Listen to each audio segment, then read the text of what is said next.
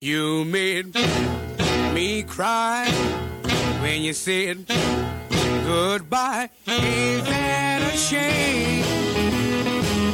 My tears feel like rain. Ain't that a shame? You're the one to blame. You broke my heart when you said we'll part. Ain't that a shame? You made me cry when you said goodbye. Ain't that a shame? I almost just went into uh, from Fats Domino. I almost just morphed into Cheap Trick for some reason. Well, I mean they did that song too, and it was like, uh, "Ain't that a shame?" You're the one to blame. Oh, yes, you are to blame. Boom, boom, boom, boom, boom, boom, boom, boom. Um, Sylvan Gold. we start out on the flea, on the fly. Um, I don't know why. I uh, the other day I posted that I was going to record, and I asked for some questions, which we will be covering uh, later in the show. Um, but then I did not record. I tricked everybody. um, didn't mean to trick you all. Didn't mean to to uh, to be a liar. To be uh, uh, someone uh, uh, above or uh, not above suspicion. Suspicion, suspicious, whatever. Anyway, um, it's a day off. It's early in the morning. Got to go do some things in just a little bit. Uh, go to the post office, pick up some new tennis shoes that I bought, and they're Nike. I didn't I didn't realize that um, before I bought them that there was going to be such scandal coming out about Nike, and that um, that Colin Kaepernick was going to do a Just Do It commercial, and that people were going to be burning, burning their Nikes. You know, uh, when El du- douchebag, um, when he said like you know about uh, Harley Davidson leaving the country uh, because of the trade embargoes and tariffs and things like that. I don't remember seeing one fucking post, not one, uh, with a biker lighting his thirty thousand dollar Harley Davidson on fire, cutting the tires off, uh, crashing it on purpose, uh, smashing it with a sledgehammer or anything like that. I guess I guess the outrage only goes as far as things that don't cost that much. But uh, you know what you gonna do uh, when you are a fanatic, self-righteous fanatic. Which I'll be talking about that here in just a little bit too. Fanaticism in cinema. I don't. I didn't plan anything, so don't think that I've got like anything planned. Uh, I've got some uh, tea here. It's a little bit minty. It's it's a mixture of mint. This is a different kind. Uh, I don't know why. I think they were out of the stuff that I like, as usual. But then I rectified the situation in between last recording and this recording. Got back on the horse. Got back to the store. Got the correct tea. But I am the kind of person like if I buy something and it sucks. Like I bought this sushi the other day uh, co-worker told me about this sushi that they have at, at the Walfart, and um, the one that I got, oh my god, it was really good. It, I was like, oh, you know, I may have talked about this before because I was saying something about like, how do you know you're not going to get worms or something, and then I read all about how they flash freeze the uh, sushi, uh, the fish, uh, in the restaurant uh, that they're using. So that's probably why you're not going to get a fucking parasite or get worms. And then, of course, this stuff is actually frozen anyway. Um, but the one that I got, and I can't remember what it was. It was actually really tasty.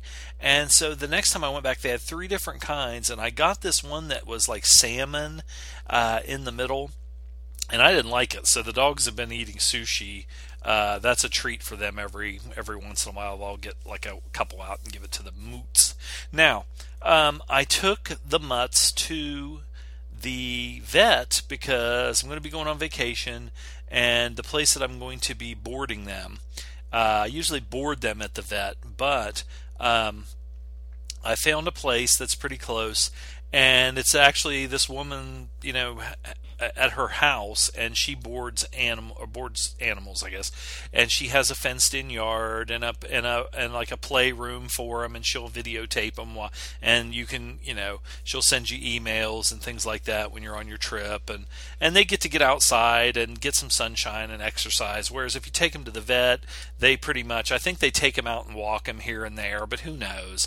And they're just kind of like in a in a run inside, and I and I just I always felt guilty about that. So at least they'll be making some new friends and human and animal friends, and uh, and have somebody paying attention to them. I hope. Uh, but then the, the the lady that's doing the uh, that's going to be boarding them said, okay, they have to have their rabies shot, Bordetella, and I think uh, like Parvo or something like that. So they were all they both were due for like one shot, and I think it might have been the Bordetella or something. So I took him in there. Well, then what I have been finding is like when you go to the dentist now, or you go to like this, you know, the the the uh, the vet, it's like going to an insurance sales salesman or going to a fucking used car salesman and they're like well we got we have this new thing and i know the doctor's going to ask you about it so i'm just going to go ahead and ask you about it and um, it's regularly like $400 per dog but um, you can get it. There's a special, you know, going on where for $127 per dog, they'll check for heartworm, they check their fecal matter for parasites, they check their urine, and I can't remember what else. And then, um, you know, they'll they'll check them all out and everything. And and so I was like, well, okay, you know, but okay, I just came in to get this one shot, and you know, and and uh, she goes, well, okay. She goes, I just knew she was going to ask you about it. And then she stands there. She goes, so how's everything been going? And I was like, oh, everything's good. They're they're really good. You know, they they're eating, and you know, I've got a lot of energy. Even though Chief's really old, you know, just a lot of energy. Go for walks and everything. And she just standing there, and there's like this big uh, pause. She goes, well, what do you think about you know, what do you think about this? And I was like, well, I said, I don't know. I said, now how much is it? Is I said, now is that 127? Is that per dog or is that for both of them? And she goes, well, it's per dog, but it's really good because then we can check them out for anything down the road. You know, maybe problems that that you don't even know that they have. And oh, okay, well, you know, let me think about it. And then she just stands there and she's like, so they're doing pretty good. And I'm like, oh my god. So finally, I agreed to do it. So then I go ahead and have them do it, and they take them in the back, and I'm hearing like they're back there yelping and shit. they took them one at a time, and I'm like, what the fuck? And uh, are they back there torturing them or what? Or is this like the Isle of Dogs? And um, so anyway, um, then they said, well, it'd be like a couple days. We'll give you a call and everything. Well, then this fucking vet has been calling me, but I, you know, with my hours, um, I just get the message on the answer machine. She says, "Well, you know, just call call me back and everything." And then every time I call, she's in surgery. And so I told him, I said, "Well, she can go ahead and leave a message, and just tell me on the message, you know, I I uh, uh, agree that she can call and just leave whatever she has to say on the ma- on the answer machine." Well, she called back, and instead of doing that, she goes, "Well, I just really need to talk to you, or whatever." And then I'm thinking, okay, what the fuck's going on? Is there something going on? You know, is uh, uh and now I'm dreading it because I'm like, okay, I guarantee you, one or both of them probably have heartworm and uh, they're dying. One of them's got cancer, or they have fucking this or that, you know, and I can't get a hold of it. Every time I call, she's in surgery. And I said, well, listen, I I fucking work midnight shift, so um, you know, I go to sleep at a certain time, and then by the time I get up, you guys are closed. So I said, call me at you know between these hours. So I still I called like two times yesterday, and both times, oh, she's in surgery, and I'm like, well, Jesus Christ, I don't give a fuck who is the person that's telling me the results if it's a nurse or if it's the vet but just fucking tell me what's going on and then we could you know. And i even expressed that to him. I said now i'm worried to death. And she goes well we'll have her give you a call. And i'm like well goddamn it's been going on like four days now. And now i'm fucking you've got me worried. So i would really like to talk to somebody. So they may call to and then of course yesterday i laid down to go to sleep. It's my day off. And i wanted to get a couple hours of sleep so i could get up and maybe go see Black Klansman or uh, that fucking Mark Wahlberg movie or The Meg. They both, th- th- all three were playing at like 11 or noon. And I thought, well, I'll, I'll go to sleep for a couple hours. But I left the phone on, which I usually uh, take it off the, or I, I just um, unplug the answering machine and the phone so it doesn't ring and I don't hear anything. So I leave it on, and as soon as I lay down, I doze off, the fucking phone rings. I thought, okay, it's the vet. I got to get up and get that. So I jump up and get it. It's telemarketer. I fucking hang up on him, put the phone back, and I go back to sleep. Fall asleep for probably maybe 20 minutes or something like that. The eh, oh, at exactly 10 o'clock, the fucking phone rings, and I'm like, that's them. I jump up out of bed. I'm groggy as shit. I go over, pick up the phone. Do you, you know, and it's some political thing. And I hang up on them, and then I'm pissed. And I'm like, well, fuck it. I told them to call me between 7 and 10. And so I just unhooked the phone and went back to sleep. And then I'm grouchy as shit because I, I can't go back to sleep and I feel like shit. So go out and I thought, well, I'm going to do some yard work. And I go out to cut the fucking grass. And it was, uh, it was hot as fuck. So I did as much as I could, and I was like, I'm going inside. You know, I got, I did. I'll do the rest of it tomorrow because I'm just sweating like a fucking pig, and I'm, you know, the old gray mare ain't what it used to be. And I thought, well, maybe I'll go, still go do something. So I come in, make myself something to eat, and I'm sitting there, and I feel like total shit because I, you know, when you only, uh, I only got like a maybe a total of an hour and I just feel like crap and I'm grouchy as hell. So I decided, I think I, what the hell did I do? Oh, I stayed in. Okay. I'm trying to remember what the fuck happened. What the hell did I do yesterday? Anyway, um, so I just kind of, you know, stayed in and everything. And then I had this goddamn nightmare that I was, I was in the living room laying down, but I had a nightmare that I was sitting in the chair watching TV, and one of my friends gets up to go in the kitchen and just roundhouse kicks me. And I, in the dream, I could like feel my nose just getting like fucking, and my and the side of my cheek getting fucking just smashed. And so then I'm covering up, and and and uh, he's trying to. Um, whoever it was, and then it ended up it wasn't even my friend. I don't know who the fuck it was. It was like a fucking uh, uh, in that Lobo paramilitary Christmas when the when uh, Crusher Kringle, who was the evil Santa Claus with the big fucking like uh, Rambo knife, uh, it's like he's trying to fucking punch through me with these big old man fists through my arms that I've got covered up my head, and then I I didn't want to look. I pretended like I was knocked out, but I didn't want to look and you know it's stupid. It's a dream but it was fucking stupid. And then i was almost like paralyzed. I was like okay if i look what if he's just still just standing there? Maybe he's gone and everything. But then i finally i hulked up and i was like this is fucking stupid. So i got my ass kicked. Well it was a sucker punch. It was a sucker kick. It was a roundhouse kick. So then i definitely couldn't go back to sleep. So then i'm fucking miserable pretty much. Uh, it was just a bad day all around, and it shouldn't have been. Uh, the vet has got me pissed off and upset, and then I'm having all kinds of fucking issues with my stomach. I don't know what the fuck's going on. So, and I ate something. I think what it was, I forgot. I, I cut up some onion and put it in with this uh, rice, and I'm trying to think what else was in there. I got this big fucking microwavable bowl, and it had like some red cabbage cut up, some onion. Um, I got some uh, uh, like meatless pork thingies, little chunks. I don't know what the fuck's in them, but they're gluten free and everything. But uh, there's there's no real pork, and it was supposed to be sweet and sour pork, but I just put the pork in there and put some stuff, this stuff in. But I think what it was is those onions were in there, and it was just sitting like the the the raw onions were just like coming up in the back of my. I was like, ugh, I just feel like I'm just like want to vomit. So, got that all straightened out. I don't know if I did or not, but I'm just saying. I'm rambling. Uh, la la la.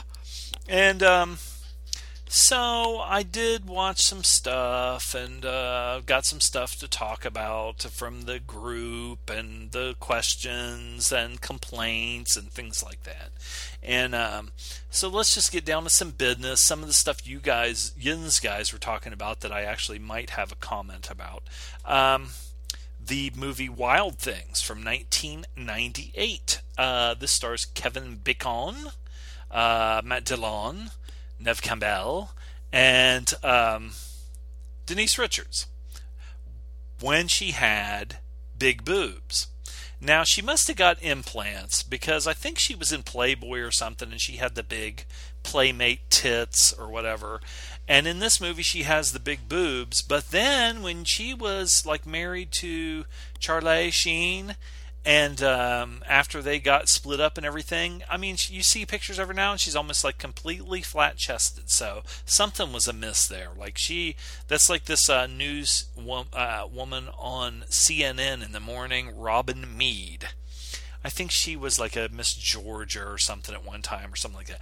But she had the, she's like a kind of little short firecracker of a of a woman, but she had these big round boobs. And then she went off. We watched her every morning because we thought she was kind of hot. and then for like a week or two, she wasn't on. They had somebody else take her place. When she came back, she didn't have any boobs. And it was like, okay, well, she must have either got breast reduction because they were real, or she had implants and she got tired of carrying around a bag full of silicone or saline in her body and got them removed. Which is just you know that's that's great. I mean that's somebody's prerogative and everything and if it's healthier for her or you know that's that's their own decision. But it's weird when you have somebody and they have like these big perfectly round boobs and then the next thing you know they don't have any. And one of my friends i showed him a picture of i'm trying to think who it was. It was some actress, I think it was Adrienne Barbeau. And she was on the Tonight Show with Johnny Carson, and she came out and she didn't have a bra on. This is like in the 70s when she was on Maude. This was before she was ever with John Carpenter or anything. And she came out and it was like, holy shit.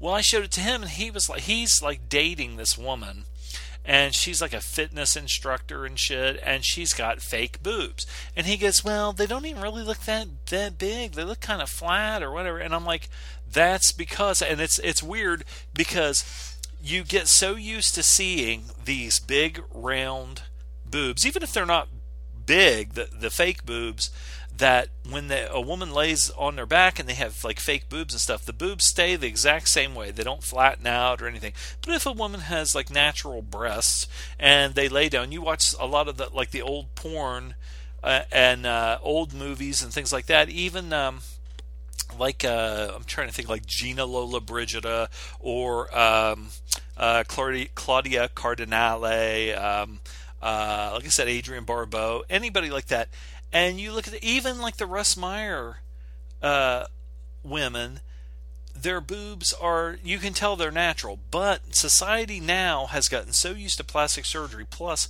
99% of like the actresses that have big boobs or playboy uh, porn or uh, models swimsuit models or anything like that they have those fake boobs so you get so used to seeing them that when you see somebody with natural breasts, if they're not wearing like a one a bra or a Wonder bra or something like that, then people are like, well, you know, her boobs don't even look that good. It's like, yeah, because they're fucking actual human uh, mammary glands and and actually and not like a a, a sack under. That's what um, I'm trying to think if it was. It was a comic book uh, cartoon that somebody drew of um, like Supergirl the first time she meets uh, somebody, a woman, because she's an alien. She meets a woman that has uh, breast implants, and she's looking with her X-ray vision, and she says something about, "Oh, why does she have these plastic bags under her skin?" And the the person's like uh, hurrying her off, like, "You know, shut up, that's rude. You know, you shouldn't do that." Uh, so that's kind of like that. But anyway, back to Wild Things. This movie, I put it in the same genre of uh, like the Paperboy with Matthew McConaughey and Nicole Kidman and John Cusack. Um, and who's that guy that's got the fucking washboard abs? He's usually not very. I mean, it's not that he's not good. I can't remember what his name is. Zac Efron. He was good in that because it was a good movie. But it, like a like a that movie and the Hot Spot that Dennis Hopper directed with Don Johnson and um, uh, Virginia Madsen um, and Jennifer Connelly. Um, really sleazy movies. Kind of Body Heat's kind of in there too, um, but uh, Body Heat was more steamy. It wasn't as sleazy as like uh, Wild Things and Paperboy. Uh, Paperboy and Wild Things, that's a companion piece and a half right there. And I remember back in the day when that came out, you know, everybody was like all freaking out because Denise Richards and Neve Campbell have like some lesbian uh, kissing scene, and then they, and then the next thing you know, they're having a threesome with Matt Dillon, and Matt Dillon has these fucking ugly fuck faces. Like when they're having the threesome and they're pouring like champagne over him, he makes these ug- like uh, these ugly like um, I'm trying to think uh, uh, how to describe Matt Dillon's fuck face. That would be another good one for for uh, the group, which only one person participated in the Bruce Will. Well, no, two people participated in the Bruce Willis uh, uh, squinty, weird Derek Zoolander faces that he makes when he's jumping, leaping, or shooting. Um, so I do appreciate the effort. Somebody somebody posted uh, actual pictures of him doing it, and then somebody actually uh, took a picture of themselves doing the Bruce Willis uh, fucking shooting face. But so anyway, the the um, if you have seen Wild Things and you know what I'm talking about, uh, if you could take a picture of yourself doing the Matt Dillon fuck face, like it's funny. Um, I'm trying to think who it was. If it was, I think it was Richard Pryor or something like that. Talked about like the the the. Uh, the the faces that you make when you're fucking. Like if somebody took a picture of you, you'd be like, Jesus Christ. but anyway, and you get to see Kevin Bacon's big long uh, fucking uh, wang, which he he rivaled. Um, I think he I think Kevin Bacon kind of rivaled um, um, Michael Fassbender and also David Keith in Officer and a Gentleman. Now that's that's another thing when uh, or and, and Robin Williams when he was swimming in uh, was that the world's greatest dad or whatever? He's swimming and he looks like he's got like a, a fucking uh, toy baby hanging under uh, between his legs. And uh, and David Keith when he hung himself in Officer and a Gentleman and they go in and find him. Now I don't understand you know what people. I, I, I maybe it's not I think it's in I've seen it in other movies. Why when people kill themselves, they do it. Um, they take off all their clothes, like Bruce Dern in uh, in um, Coming Home. He's you know they're playing.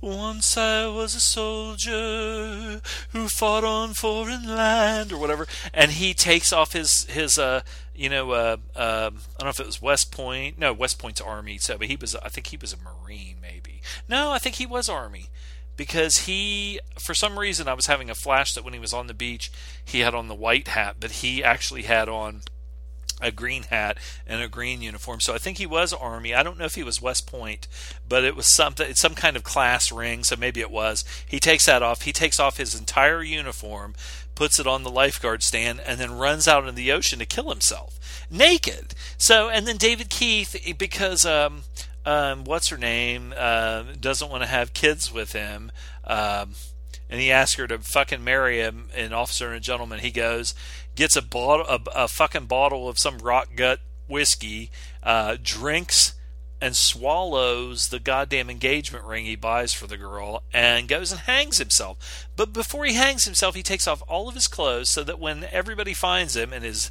head is completely white. Now, depending on when they find him, his head might have been fucking black and his tongue or his tongue might be black sticking out, bulging out, his eyeballs bulging out and his head might be almost more like black. Um, depending on when they find him. But he did that and then everybody that comes in sees him with his big fucking bush of fucking pubic hair and his big fucking uh, uh, uh, flaccid cock. and I, you know, maybe Richard Gere, you know, they were in the they were getting in the Air Force or whatever together, so they probably like took showers together and everything. But just say, for example, you know, yeah, uh, you decide you're going to kill yourself, and you're sitting there and you think, okay, I'm going to get completely naked because I want to go out of this world the way I came in. Just uh, with nothing but what I came into this world with. I don't know how people think. But then you blow your brains out, you take a bunch of pills or something like that. So then you're laying there in your own piss and shit. Uh, by the time they find you, you're all bloated up and everything. And and say your mom or your your uh, your family or somebody finds you, and you're laying there with your big old fucking wang hanging out in your butthole and all this stuff. So you know, hell, I'd put on some some fucking goofy outfit. I'd dress up like Darth Vader or fucking a clown's costume or or a um, I don't know what, maybe a cowboy or something. Rooster Cogburn. I don't know, but I mean, you know, come on. If you're going to go, I wouldn't want to go out the way I came in, you know, with only what God gave me or whatever like that. I'd want to go out looking cool. I'd dress up like a fucking pirate or something, you know. And um, I don't know. I, I hope that when I have a, a, a, heart attack and I drop dead, that I'm wearing like a pirate a pirate uniform or a, a Incredible Hulk or something like that. I mean, for God's sakes, have a little class. Nobody wants to see your big fucking dong. Anyway, but I mean, you know, if I was if I was like Kevin Bacon or Michael Fassbender or or you know, like even Robin Williams, yeah, if I had a big old fucking uh, big old baby arm between my legs, yeah, fuck yeah, I'd get on I'd get on film. Like Harvey Keitel, he didn't give a shit. He gets on film in uh, in Bad Lieutenant and things like that, and uh, I think in um, Bad Lieutenant, and then I didn't see the piano, but I remember my mom saying something about you know in the piano that Harvey Keitel was like naked, and they showed like full frontal, or Jan-Michael Vincent and Buster and Billy. I mean, they they just they didn't they must have been. Gr- uh, growers and not showers or whatever because they just had a normal like you know little PP or whatever, you know, flaccid. That's it's cold on the set or whatever and everything. Harvey Keitel didn't have any. I mean, he wasn't like Fassbender takes a piss, and from behind, we've talked about this on the show. You can see his goddamn dick hanging between his legs. So, and you know, even if I didn't, I'd be like I'd be like Mark Wahlberg in Boogie Nights. I'd say, okay, if I'm going to go in here and piss in the toilet in shame, I want you to fix up something to where I'm like holding a fucking big dildo so that it looks, and then everybody will be like, "Oh my god, look at him!" And then they're all talking about Fassbender, and they may have even did that. I don't know. I don't know. Did we see his big junk uh, anyway? But you know, yeah, why not? But then it'd be like false advertising because Denise Richards would show up, and you'd go on a date, like when you become famous, and um, uh, you get hooked up with people that you don't even really know, but they're like a gold digger or whatever, or even if like Angelina Jolie and Brad Pitt or whatever, and and, and uh, they're famous and you don't even really know each other, but you're hot and they're hot and you're rich and they're rich and everything. So you decide, hey, I'm going to go to the Oscars. You can go, you know, maybe you can go with her, whatever, and you know you're going to hook up because she's a co-core and you're a fucking a dude.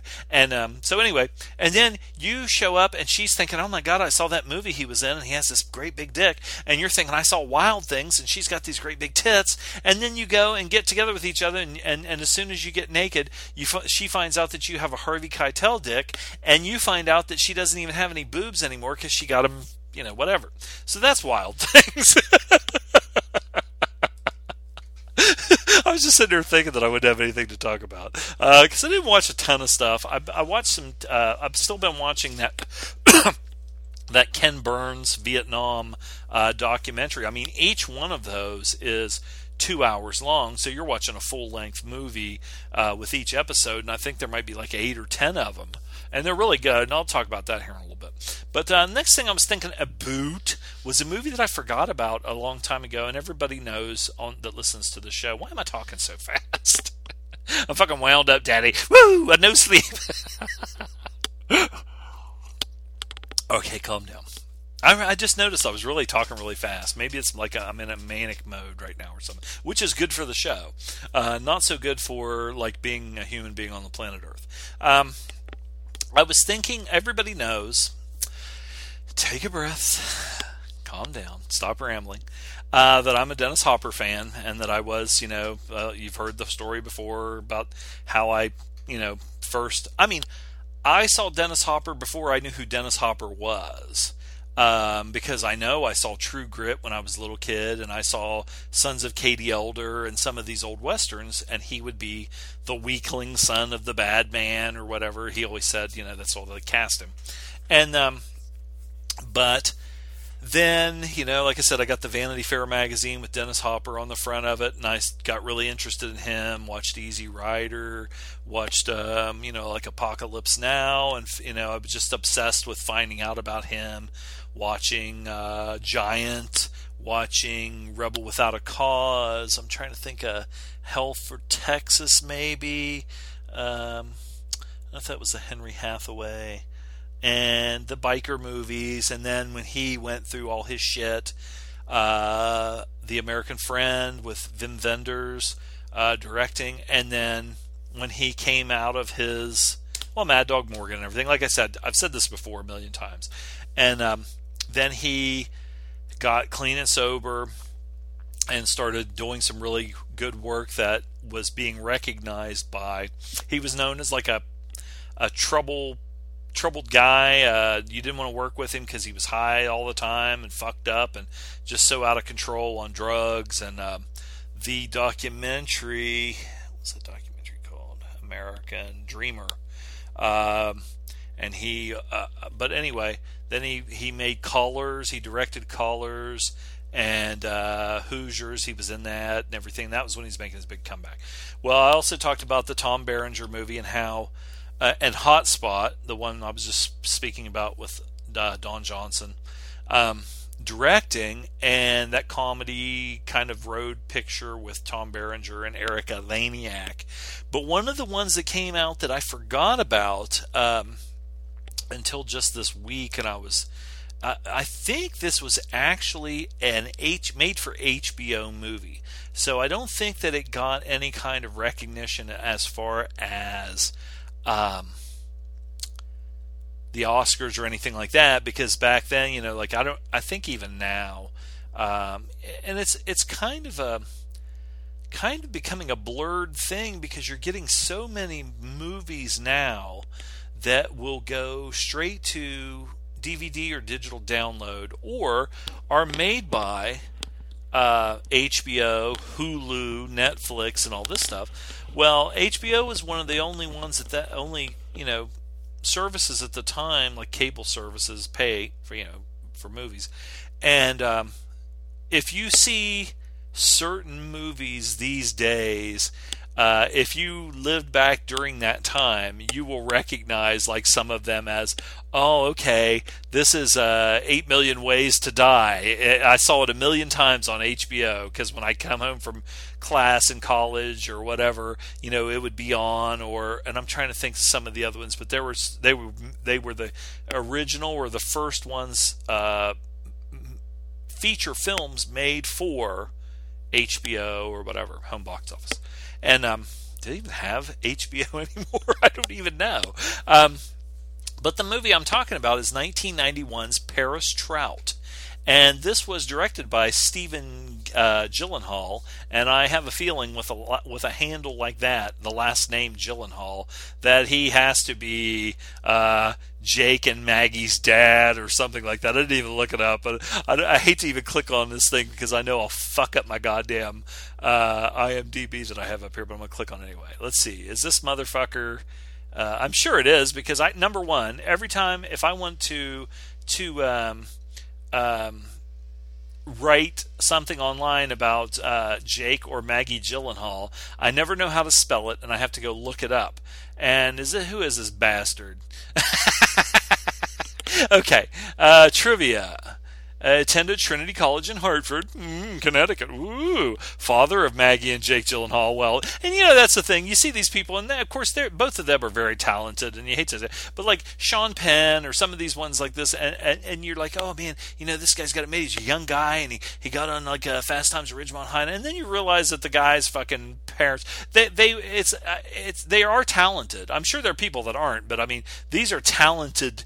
Uh, uh, um, kids of, but their parents are famous. Their parents were in film or something like that, so they had to step up from the word go. And I know if I would have, if my dad wouldn't have been an asshole, but would have been in movies, I'd have been famous too. Because I mean, look at this. Look at I'm doing all this by myself. Uh, dig it. Okay, so anyway, this Gyllenhaal. Er, He directed Paris Trout. Now, what's this say here? He is a director and writer known for CBS Afternoon Playhouse in 1978, Paris Trout in 1991, and A Dangerous Woman in 1993. What else did this cocksucker do? I mean, is he fucking famous? so, anyway, let's see. He's working now, and he's directing a TV series called Shut Eye. Uh, he directed, uh, I guess, an episode of Bosch uh, does he have anything else that Ironside? He did a lot, tons of TV, TV, TV, TV, uh, TV. Lucky, The Shield, uh, Felicity. What else we got here? Come on, dude. You worked with Dennis Hopper and Ed Harris. Uh, Twin Peaks. He did an episode of that. Waterland. What was Waterland? Dangerous woman. It seems like he did a shitload of TV, and I guess you could consider, even though HBO was a paid TV service, it was probably still considered TV. But it was more of a, a uh, mainstream like film because HBO did not have censorship. They could show titties. The first first uh, on-screen titties I ever saw were Bo Derek in Ten on HBO. Um, and I was amazed at how boobies move. You know, when you're used to seeing boobies in uh, in uh, Playboy magazine, well, Playboy magazine doesn't move, you know, and neither do modern day uh, fake tits. But anyway, I guess some of the new ones maybe do because if they get somebody who's good. But Paris Trout was a um, movie based on a novel by Peter Dexter, and it stars Dennis Hopper, Barbara Hershey, Hershey Highway. Uh, you were good in Paris Trout, Hershey Highway. It was uh, Barbara Seagull, uh, the com- longtime companion of David Carradine, and Ed Harris, who at the time was. Why am I talking so fast again? This fucking cocaine. Anyway. Let's see. No, that's not the right one. Uh, uh, Serenity Now, maybe? Hmm, whatever. Calm down, douche.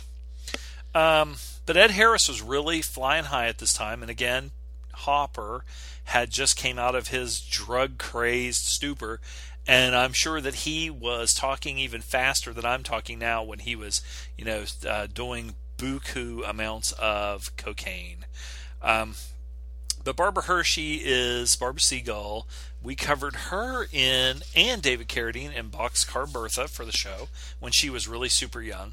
This was a pretty good movie, and what it was about was this guy Paris Trout, uh, the titular Paris Trout, is this uh, asshole, this redneck country asshole. I think it was maybe in Georgia, and he was uh, owned a I think a store, and Barbara Hershey was his wife, who was a younger lady and uh, he was a fucking piece of shit. He's like a nut.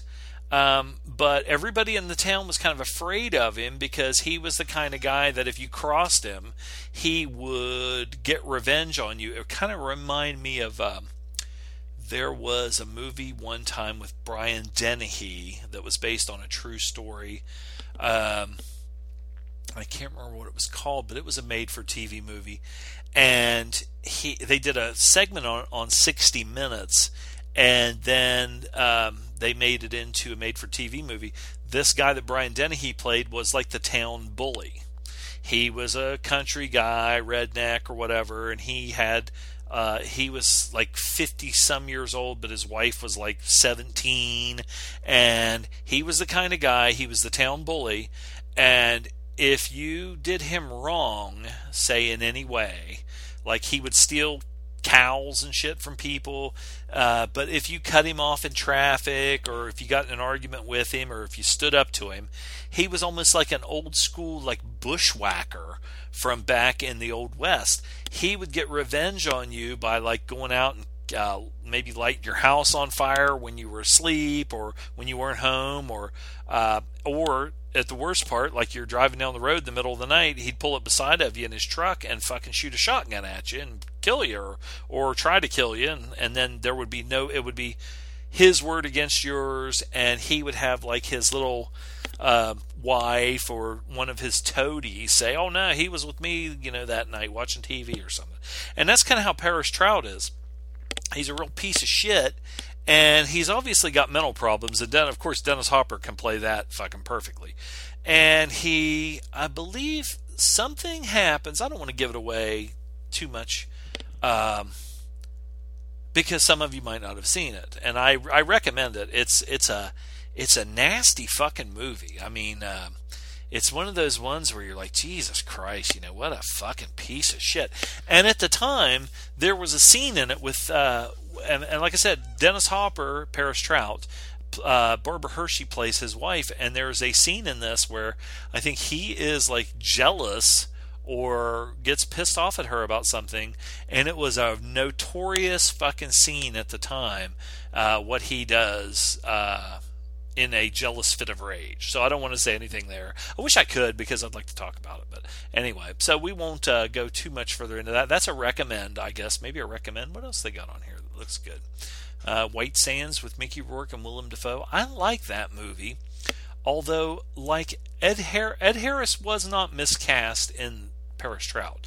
But Ed Harris was a star on the rise at that time, and White Sands was, um, of course, Mickey Rourke was a, a, star on the rise. This was Mickey Rourke before he got his face all fucked up, and he could, and he was still he's still a, a, a very good actor, great actor.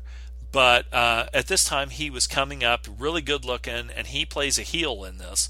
And but Willem Dafoe was coming off of um, Platoon, and at that time, him and Tom Berenger got uh, nominated for Best Supporting Actress for the same movie, uh, Platoon. And it was pretty much kind of a consensus, even before they said who won, that they canceled each other out. And they did.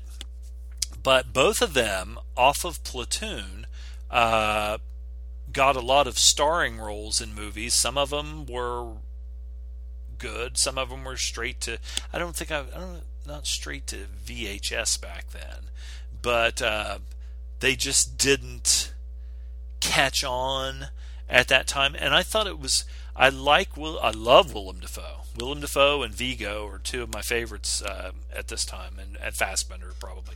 Um, but um, it was kind of weird because Willem Dafoe, this one and the one, uh, the Vietnam movie, about where him and Gregory Hines are uh, military undercover or uh, uh, what do you call it? Um, plainclothes uh, military police in Saigon. That was a good movie with Scott Glenn.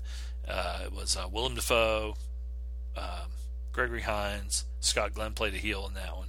Um, can't remember what that was called, but um, Willem Dafoe was cast in this as the babyface lead man, the good guy, the white hat, and Mickey Rourke is kind of the the well, sort of the gray hat, black hat kind of guy. And um, although I thought the movie was good and I still enjoy watching it, I thought Will, uh, Willem Dafoe he did a gr- good job, but I always thought it was weird casting him as like a a, a role that a, uh, a like a natural, um, naturally handsome uh, Hollywood, uh, uh, good-looking Hollywood guy uh, would play this kind of part, like a Gary Cooper. Even Tom Berenger would probably have been more somebody that would be because this is.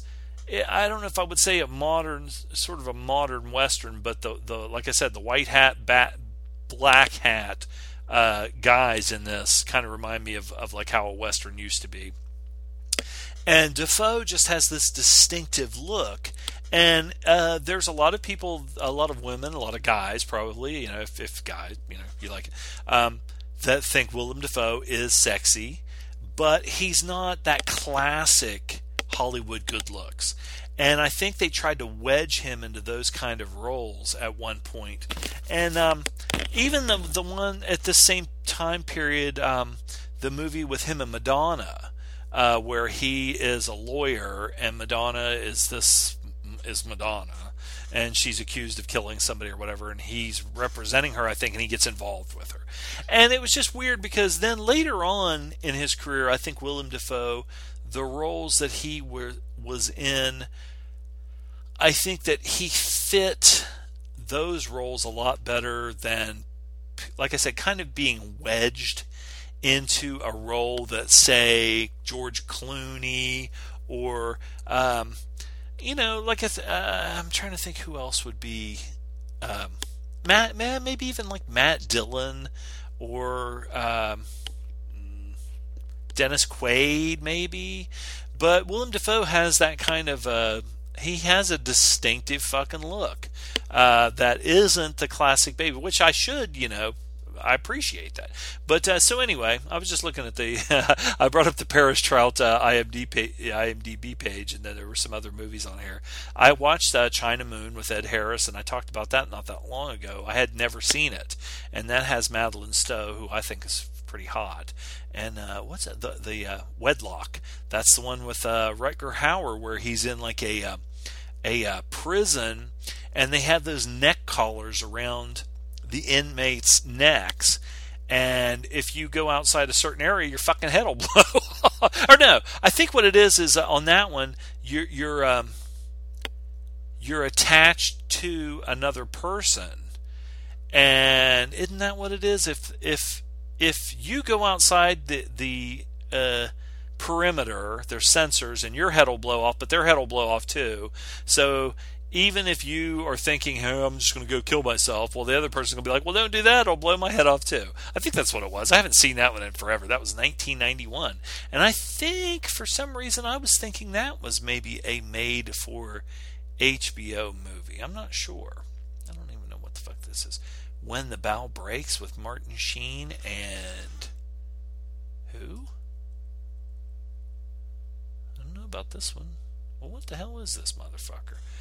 Uh, Ally Walker, Martin Sheen, and Ron Perlman. What's this about? I don't. I don't know if I've ever heard of this. Maybe I have. I've probably seen it. I just don't remember. Um, on July 4th in Houston, a teenager finds a human hand in a sewer. Well, that sounds like cruising. Um, Captain Swaggart uh, is investigating the discovery of seven hands found over several years each one precisely severed with a number tattooed on the palm. Hmm. Well, I don't want to read anymore. That's a pretty fucking long thing. Uh, a pretty police detective investigates apparent serial killing of several children, which is linked to an institutionalized autistic child. I have not seen that one, but I love Ron Perlman. Martin Sheen's good. Now, what's this Ally Walker? Who the fuck is this? Ally Walker. Is she hot? Hot or not? What was she in? Oh, I know who she is. Isn't she, uh, wasn't she in the goddamn, uh, yeah, she was the chick in the original Universal Soldier. And she was also, what else was she in? I kind of liked her at one time. When she was in Universal Soldier, she was cute. Of course, they didn't show her ass. They showed Jean Claude's ass. Oh, she played Agent Stahl in Sons of Anarchy. So now I definitely remember who she was. She was a fucking bitch in that. Um, so that was probably when she was just breaking in. Eh, she's not bad. Not, not, you know, eh. I'd fuck her. Hershey Highway. Oh, uh, let's see. Let's go back here. I did not screw up my IMDb. That's good. Okay. Now, this is a movie, a, a Zom Discovery, and this is a blind recommend because I haven't seen it. And uh, I never even heard of it. So I want to check it out and maybe you guys can check it out too. It's called The Silent Enemy from 1958, and this uh, one of the reasons I found it is I joined a Facebook group, and it was fans of Laurence Harvey, and I know Laurence Harvey from Manchurian Candidate, The Alamo. Oh, that one movie where Jane Fonda is so fucking hot, and it's got Barbara Stanwyck. Something about the was that the one about the black cat? The fuck's that movie called, motherfucker? Now I sound like uh, Ron Perlman from. Um, what was the thing he said in Drive? It's a fine ass motherfucker, or something like that. I need to watch that again. There's so many movies this week that uh, we've been talking about online, um, and I'm like, oh shit, I need to watch uh, the Taking of uh, Pelham uh, One, Two, Three. Um, uh, Long Goodbye, uh, Paris Trout, of course, and then you know just uh, the, the uh, uh, er, unprofessional. Laurence Harvey, father of Domino Harvey. Uh, dee, dee, dee, that was a sad thing. That she, that was a seemed like a very interesting lady. And um, after I after I read about her from um, uh, looking up stuff about um, Laurence Harvey, because I was kind of sort of a fan. Some people, you know, asked me. I know somebody even asked me. They said, you know, uh, do you really like him? And I was like, I don't know why. It's like one of those guys. I don't think he was like a great actor or anything, uh, but I, for some reason, just kind of, you know, I watched him in.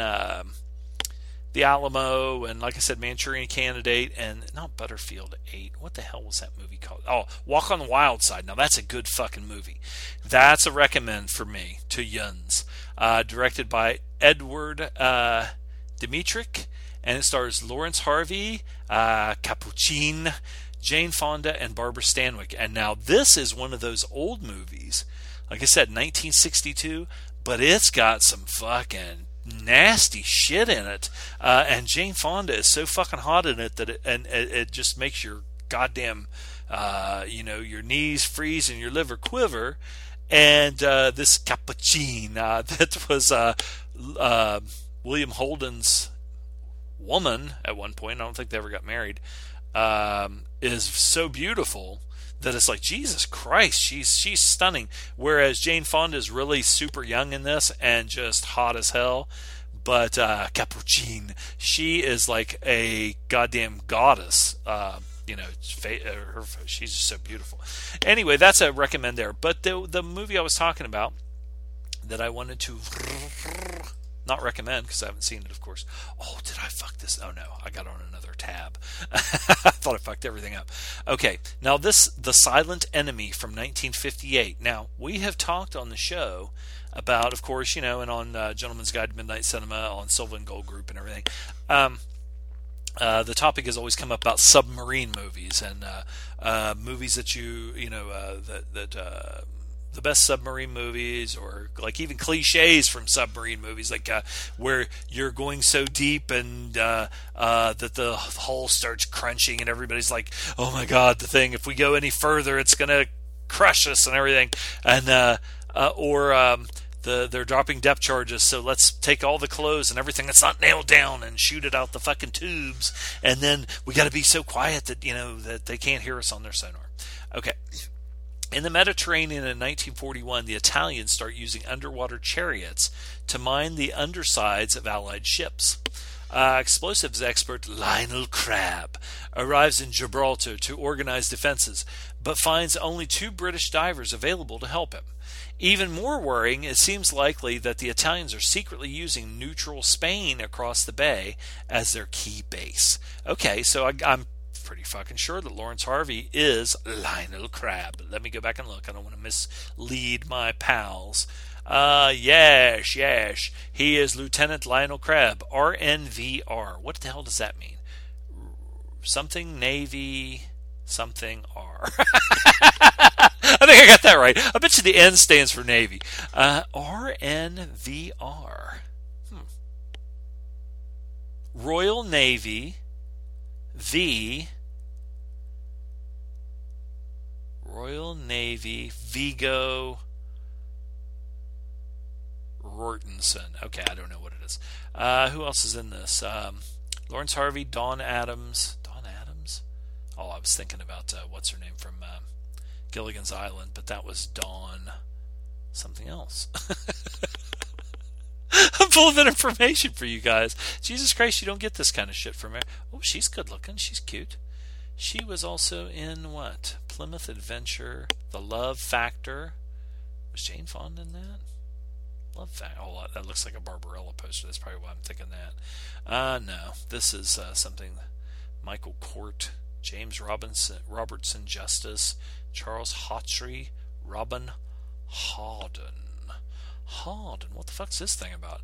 A race of topless, large breasted women from the planet Angvia in another dimension come to Earth to kidnap women to repopulate their planet. Hmm. that sounds pretty fucking good to me. What else does this son of a bitch do? Nana? What's Nana? Um, hmm. The adaptation of Emile Zola's novel Nana is about a sexual liaison of a woman who, through her relationship with different men, enjoy enjoys a life of pleasure and luxury. However, her lavish lifestyle does not always bring happiness. Well, that's fucking sucks. You'd think it'd bring you happiness. Why not? Why do it? Myra Breckinridge film debut. This is Road to Saint Tropez, uh, Saint Tropez. Um, the debut film of pop singer turned film director Mike Sarne of Joanna. Her, I what I say, Joe? It's Joe Joanna, but I said Yo. I said Joanna because I'm the Give me hope, Johanna. Give me hope, Johanna. Give me hope, Johanna. Till the morning come, give me hope, Johanna. Give me hope, Johanna. Hope until the morning come. I want to know if you're blind, Johanna. If you want to hear the sound of gun- uh, drums, maybe the pressure will make Johanna see. Uh, blah blah. blah. so anyway, let's get off here. That's got Udo Kier in it. We'll be talking about him in a little bit too. I'm off the beaten track. Get back on the beaten track. What's that girl's name? Dawn Addams. She's not too bad the daughter of of an RAF officer. Wow, well, that's Royal Air Force. I know what that means. I got the Royal, I got the Navy, V. I don't know what that went. Let's look it up. Um, what was it? Uh, R. Let's see. Google. Buh. Google is God. R. Come on, keyboard. I did. I just RV. NR. Is that what it was? NR. Oops, NR.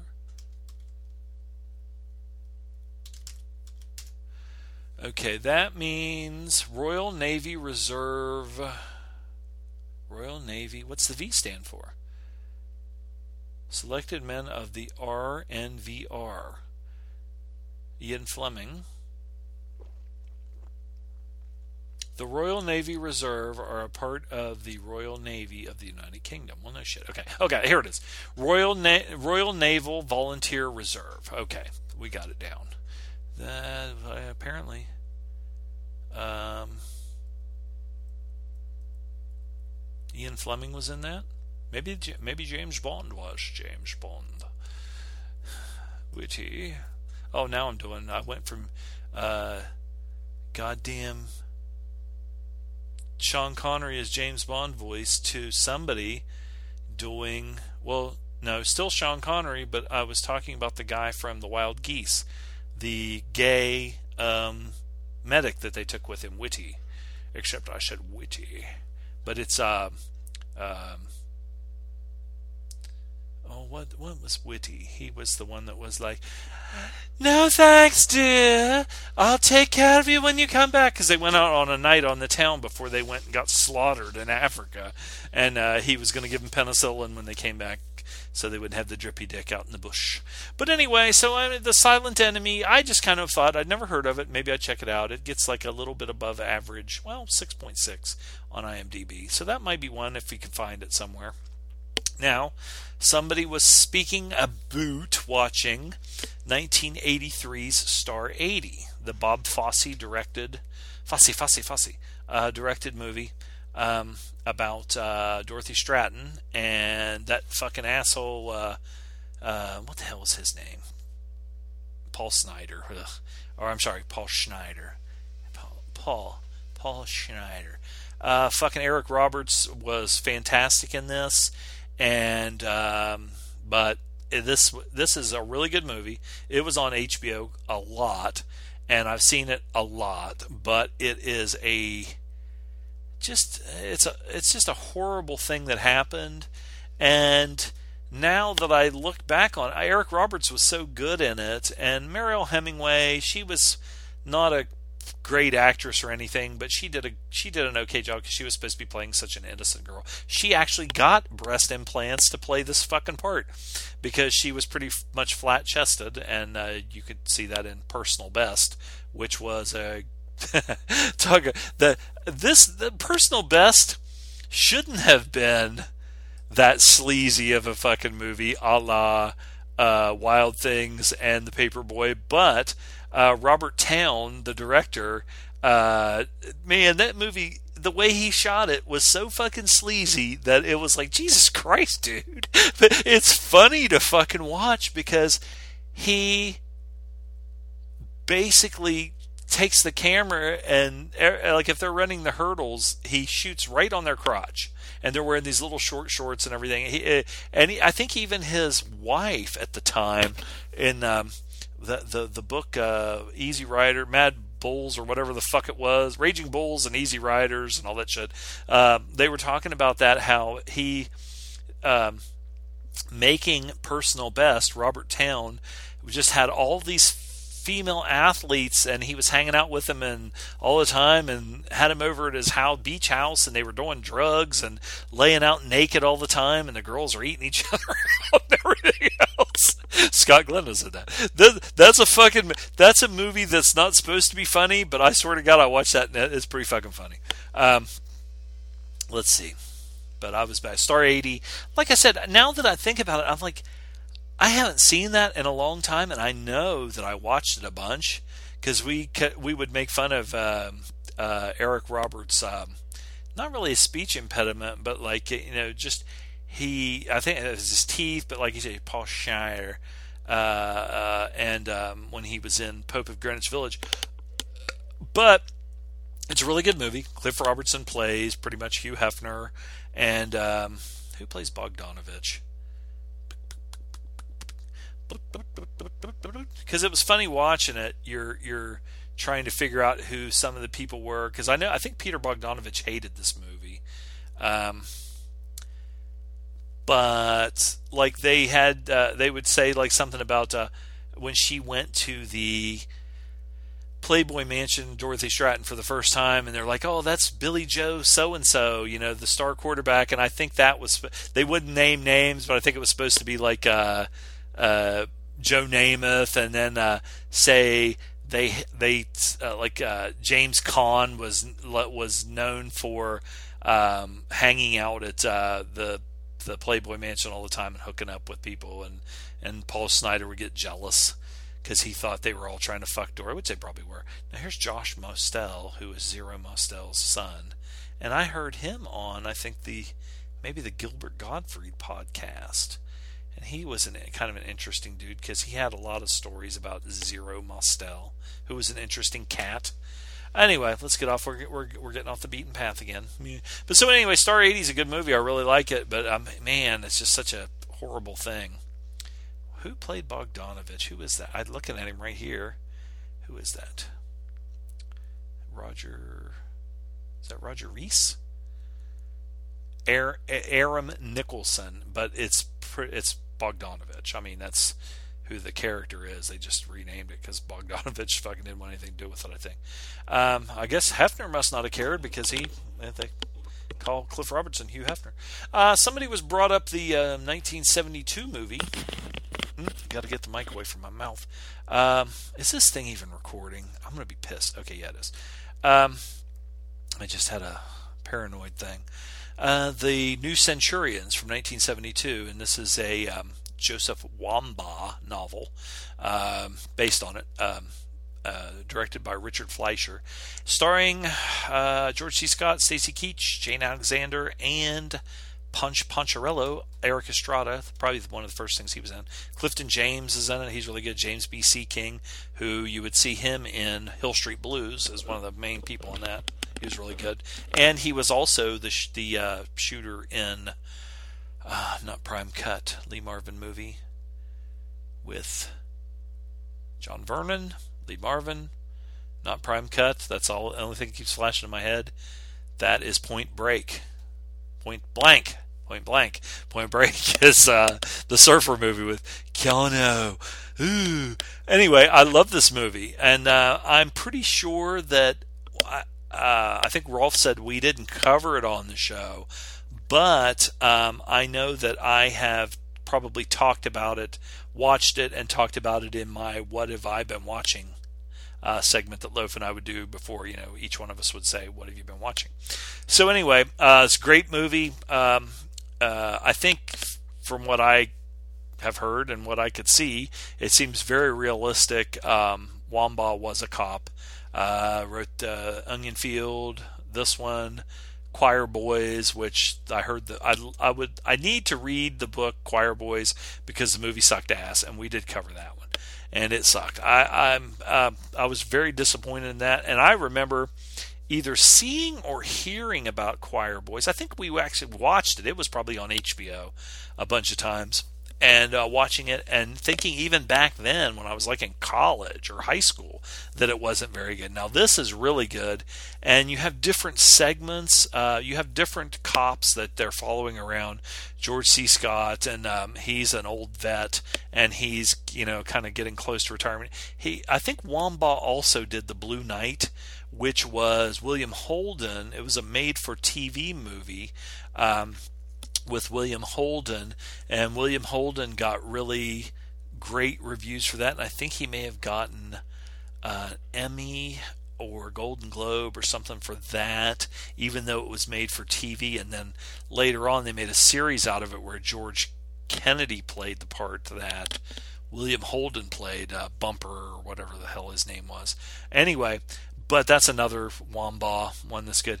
And George C. Scott's kind of like that character. He's the the knowledgeable old vet, and then you have uh, Scott Wilson, Stacy Keach, Erik Estrada, and um, who was the other guy? I thought there was wasn't there an African American? Uh, I'm thinking there was, but I can't who it was. Uh, but they're the young guys coming out of the police academy and new on the street and everything. And then you go through the segments where, like George C. Scott um, and um, I think Sikking and Clifton James, they're like the the knowledgeable uh, old veterans, and these young guys are coming up, and you see them coming up and uh, learning from the old guys. Um, some of them uh, of course, they're all making mistakes and everything, and the old guys are like, "Dude, listen, you need to chill out. This is your first day. It's not like we have to stop. Uh, we have to try and uh, uh, uh, destroy all crime in the city our first day by ourselves and things like that."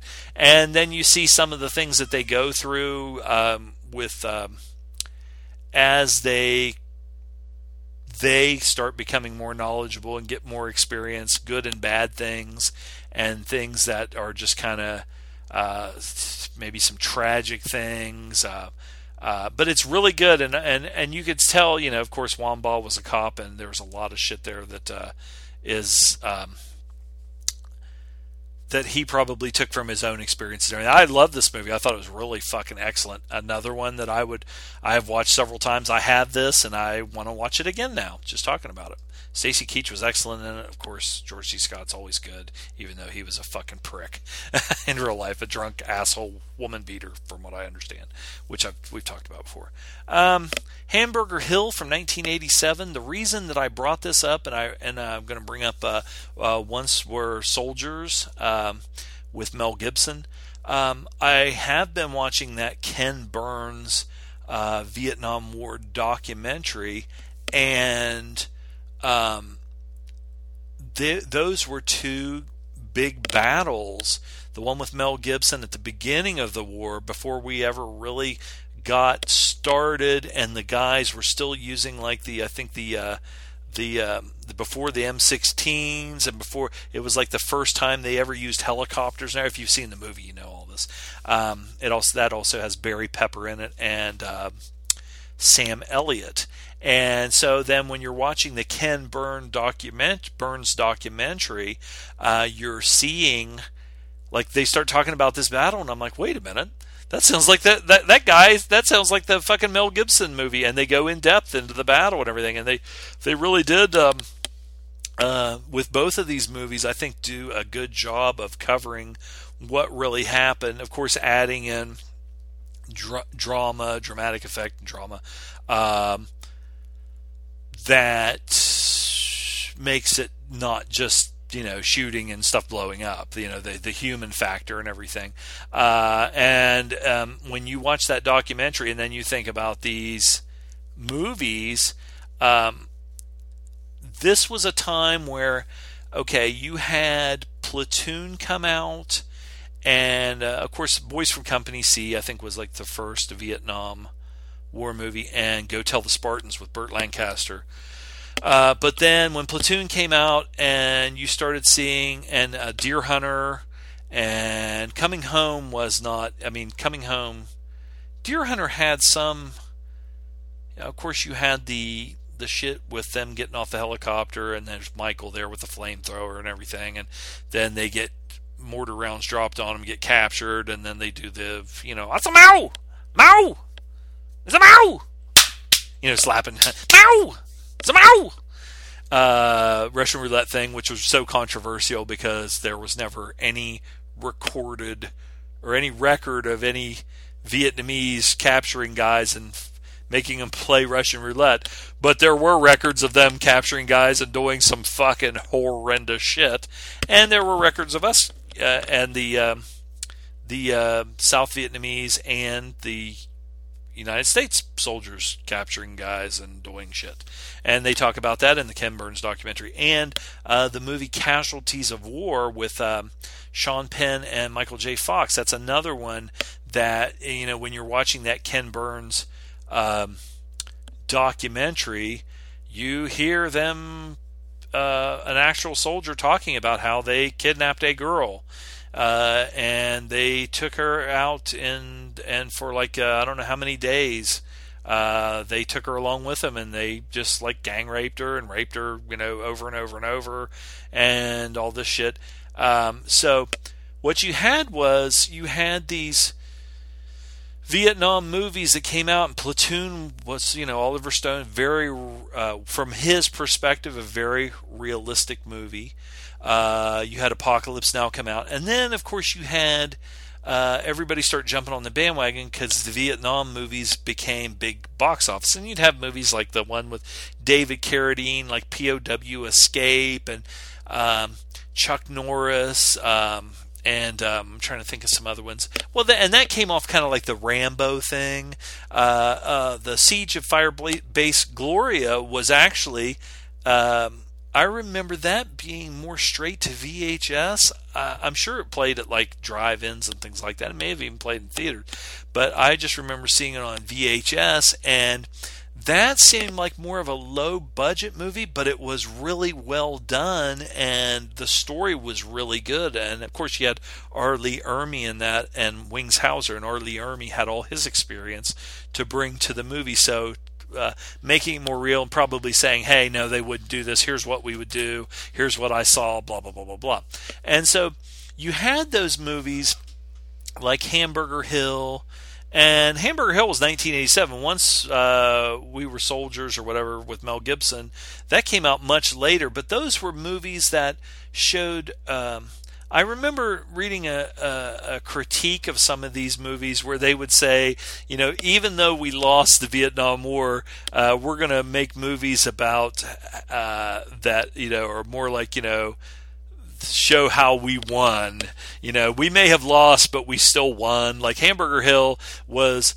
Uh, uh when you watch the Ken Burns documentary, and even when you watch this movie, it's like such a pointless battle.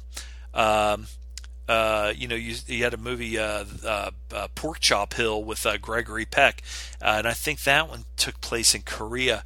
But where they just in Hamburger Hill, they said, okay, we're going to attack this hill because there's these NVA there, and the NVA set them up and knew they were going to do it, and then they just fucking it was just a battle over a lump of dirt and as soon as the the NVA, after this horrible battle where all these people are getting killed, and the and the uh, I don't know if it's the 82nd Airborne or whatever that went in there, um, they get fucking almost wiped out. Every everybody's fucking uh, you know dying of fucking thirst and not getting food, not getting water. They're all shot to pieces and everything, but the NVA finally pull out and they go up to the top of the hill, even though they're all wounded and everything.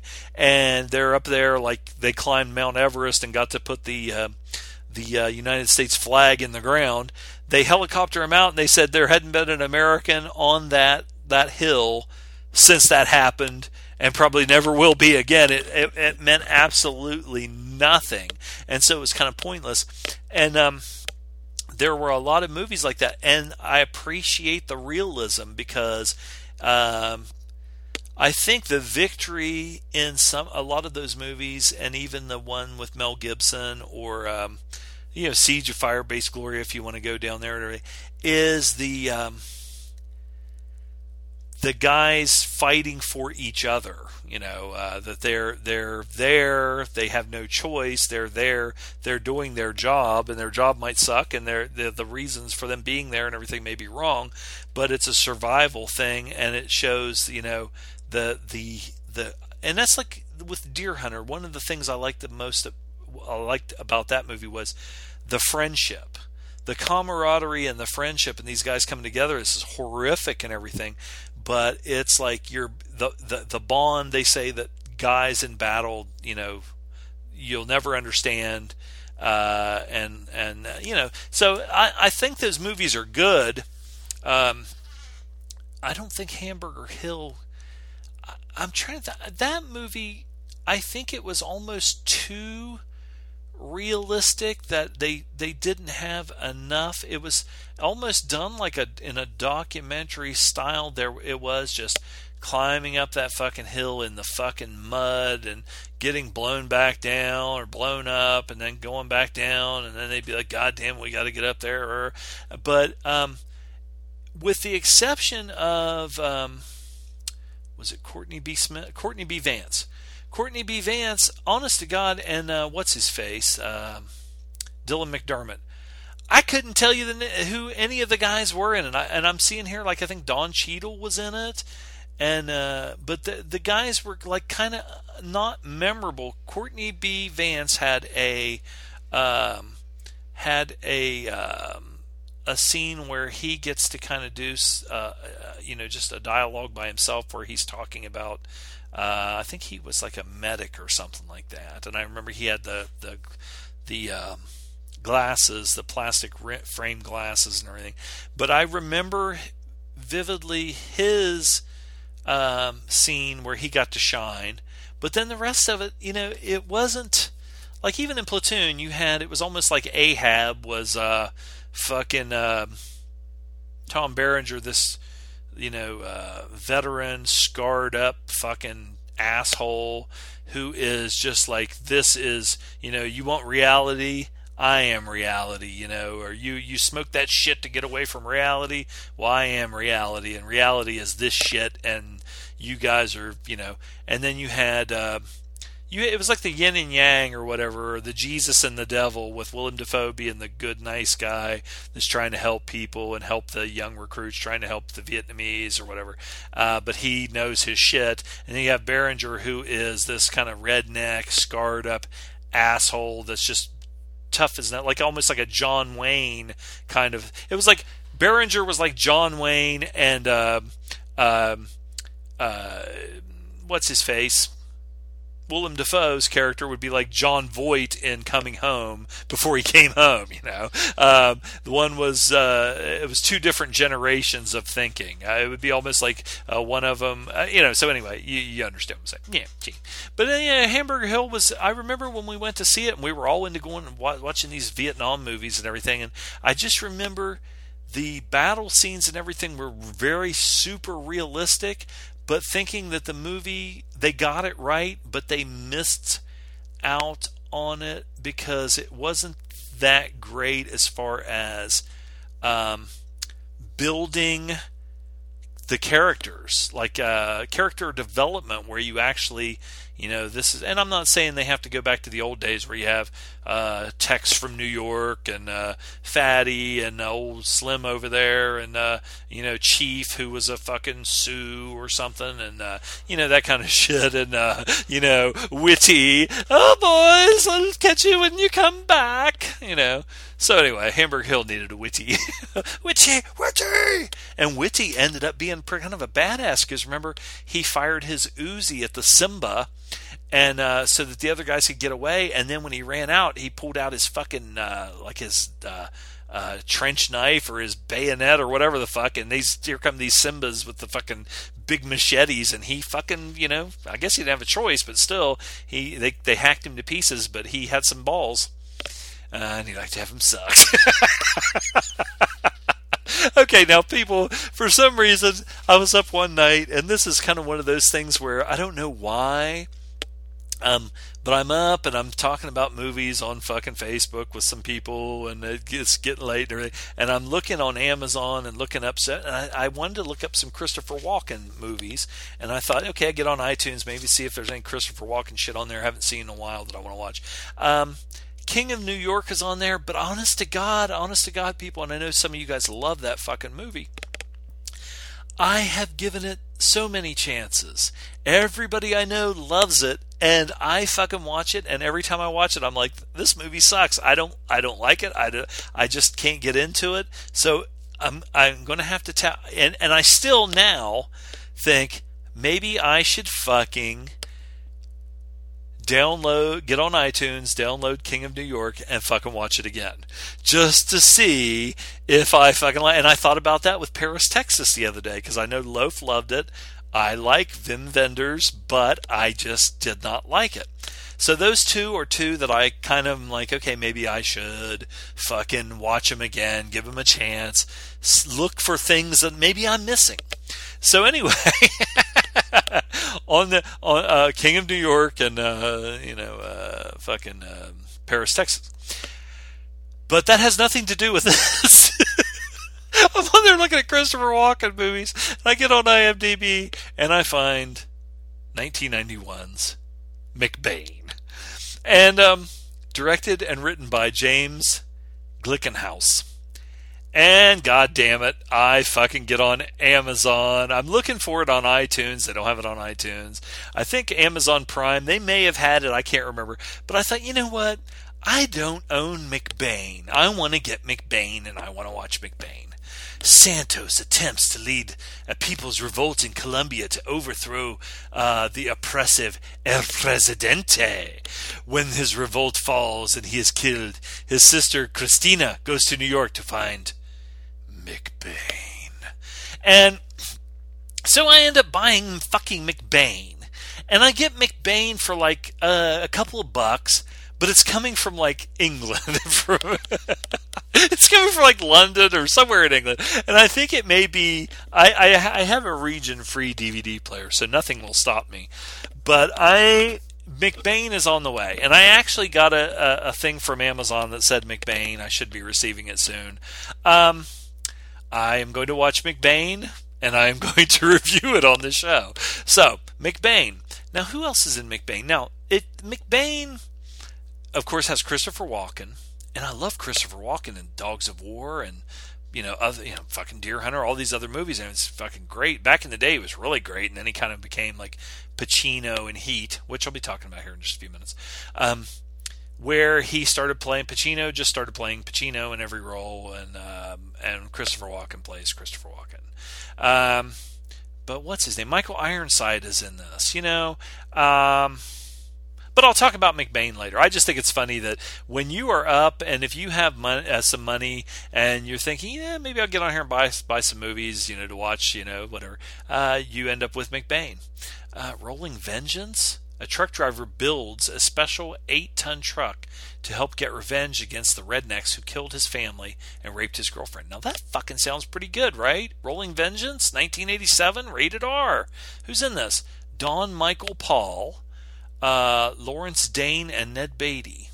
And this was directed by Steven Hilliard Stern and written by Michael Thomas Montgomery. Don Michael Paul. That name sounds familiar. Who the fuck is that? Okay, Don Michael Paul attended California State University, Fullerton. Graduated. I love when they start. Well, just tell us what fucking movies he's in. I don't want to fucking sit here and uh, and uh, look uh, here. Okay, he he uh, was potty trained by so and so. Okay, he directed Sniper Legacy with Tom Berenger, Tremors Five, Bloodlines, uh, Death Race 4 Beyond Anarchy. I don't know if I've seen that one or not. I'm going to check that out. Death Race 4? I think I gave up after. He was a writer on Harley Davidson and Marlboro Man, which doesn't. That's not helpful to me because I thought that movie sucked fucking assholes after the first like two minutes. Um, what else did this cocksucker do? I'm sure from what I can see here, he didn't do too goddamn much. This is what he was starring in: Alien from L.A., Winter People. That was uh, with Kurt Russell and uh, Kelly McGillis. I thought I've seen that a bunch of times. That was Kurt Russell playing kind of a nerd, uh, kind of a douche who has to prove himself. Robot Wars. Uh, did he do any porn or anything? None of this shit means anything to me. Uh, lots of TV. Lots of TV. I, I don't even recognize who this asshole is. They have any pictures of him? Was he in McBain? There used to be a race car driver, I think John Paul Jr. or something like that, or and then and uh, I used to hear about him a lot on uh, WTBS. Um, and um, then they got him and his son got busted for cocaine and all this shit. And it's like the guy that was our the head of our uh, kung fu theater, J.T. Will. He would do kung fu theater, and then he got busted for for having all this cocaine, the of a drug fucking smuggling ring. He was kind of a fat guy. I think I may have talked about that before. What else we got here? Uh, the Taking of Beverly Hills with Ken Wahl. I think I've seen that. That was back when Ken Wahl was going to be something. Before he jumped out a window and fucking broke his fucking neck trying to get out of his friend's wife's house after when he was fucking her. That's almost like if you're gonna go. I mean, you almost wish he would have died, because you know then he was just a, a drug addict uh, from pain pills and shit forever and got big and fat. But you know if he would have died leaping out of his best, like some producer or director or a friend of his big titted wife, well then he he hooked up with his Barbie twins with the giant titties, whatever. Strip Nude for Your Killer from 1975. When a fashion model dies during an abortion, a series of murders begins, starting with her doctor. The next victims are connected to the modeling agency where she worked, Albatross. Who's in that? That looks like a piece of shit. Michael Ironside. Steve James? Well, God damn, anybody seen this? Christopher Walken's in this? He plays Robert McBain. This is this? Wait a minute. No, I'm still on the McBain page. Jesus Christ.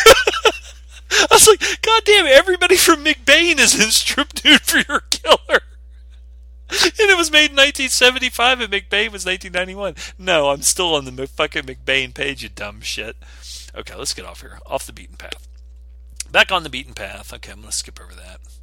Uh, listen to uh, Paleo Cinema podcast with Terry Frost. I just listened to uh, his review of Spectre, and he goes into not just Spectre, but into all the whole James Bond shit. It's a really good episode. Check it out. Plus all the new episodes and Martian Drive-In podcast.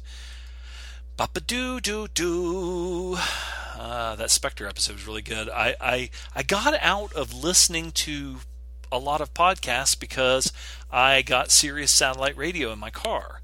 And so I'd be i am listening to either new stuff on there or like Howard Stern or hockey uh, or there's an MMA channel that has wrestling and MMA. So I got out listening to like Gentleman's Guide and all my friends' podcasts and everything. And uh, to be honest with you, I don't think the Sirius uh, is worth as much as they charge everybody tells me that if you're going to, you know, when your thing's up, just tell them you, are going to cancel and they'll get it down about 15 bucks. Um, so anyway, uh, Prime Cut from 1972. Uh, uh, this a Michael Ritchie directed, uh, written by Robert Dillon, starring uh, Lee Marvin, Gene Hackman and Sissy Spacek, who was so fucking hot in this. She was only probably about 19 years old, and uh, she's very naked in it quite a bit. And then Lee Marvin buys her a dress to wear to a restaurant that is completely it's green, but it's completely see through. And she's got red hair and freckles and pretty eyes, and uh, the green goes great. And she looked hot. Uh, one of the only movies that I would say that Sissy Sp- where I would watch it and say, "Man, Sissy Spacek was fucking hot." She was. She was really good looking. Um, now, of course, this is the one. this is a very strange movie, uh, and that's why it's really good. Uh, Gene Hackman plays Marianne. Um, um, then you have Clarabelle, which was the clown in Howdy Doody, but Clarabelle is played by Angel Tompkins. And you have Weenie, uh, George Walcott. Poppy is uh, Sissy Spacek. Uh, I think Lee Marvin is the only one that has a goddamn fucking normal name, Nick Devlin. And Nick's from the the Chicago, you know, syndicate, and he's getting sent to uh, straighten Marianne out because Marianne takes uh, one of the syndicate guys from Chicago that goes out to, to tell him, "Hey, you know, dude, you're fucking up," and they kill the guy and grind him up into hot dogs and send him back to Chicago basically telling the Chicago syndicate uh, stay out of Kansas City's business.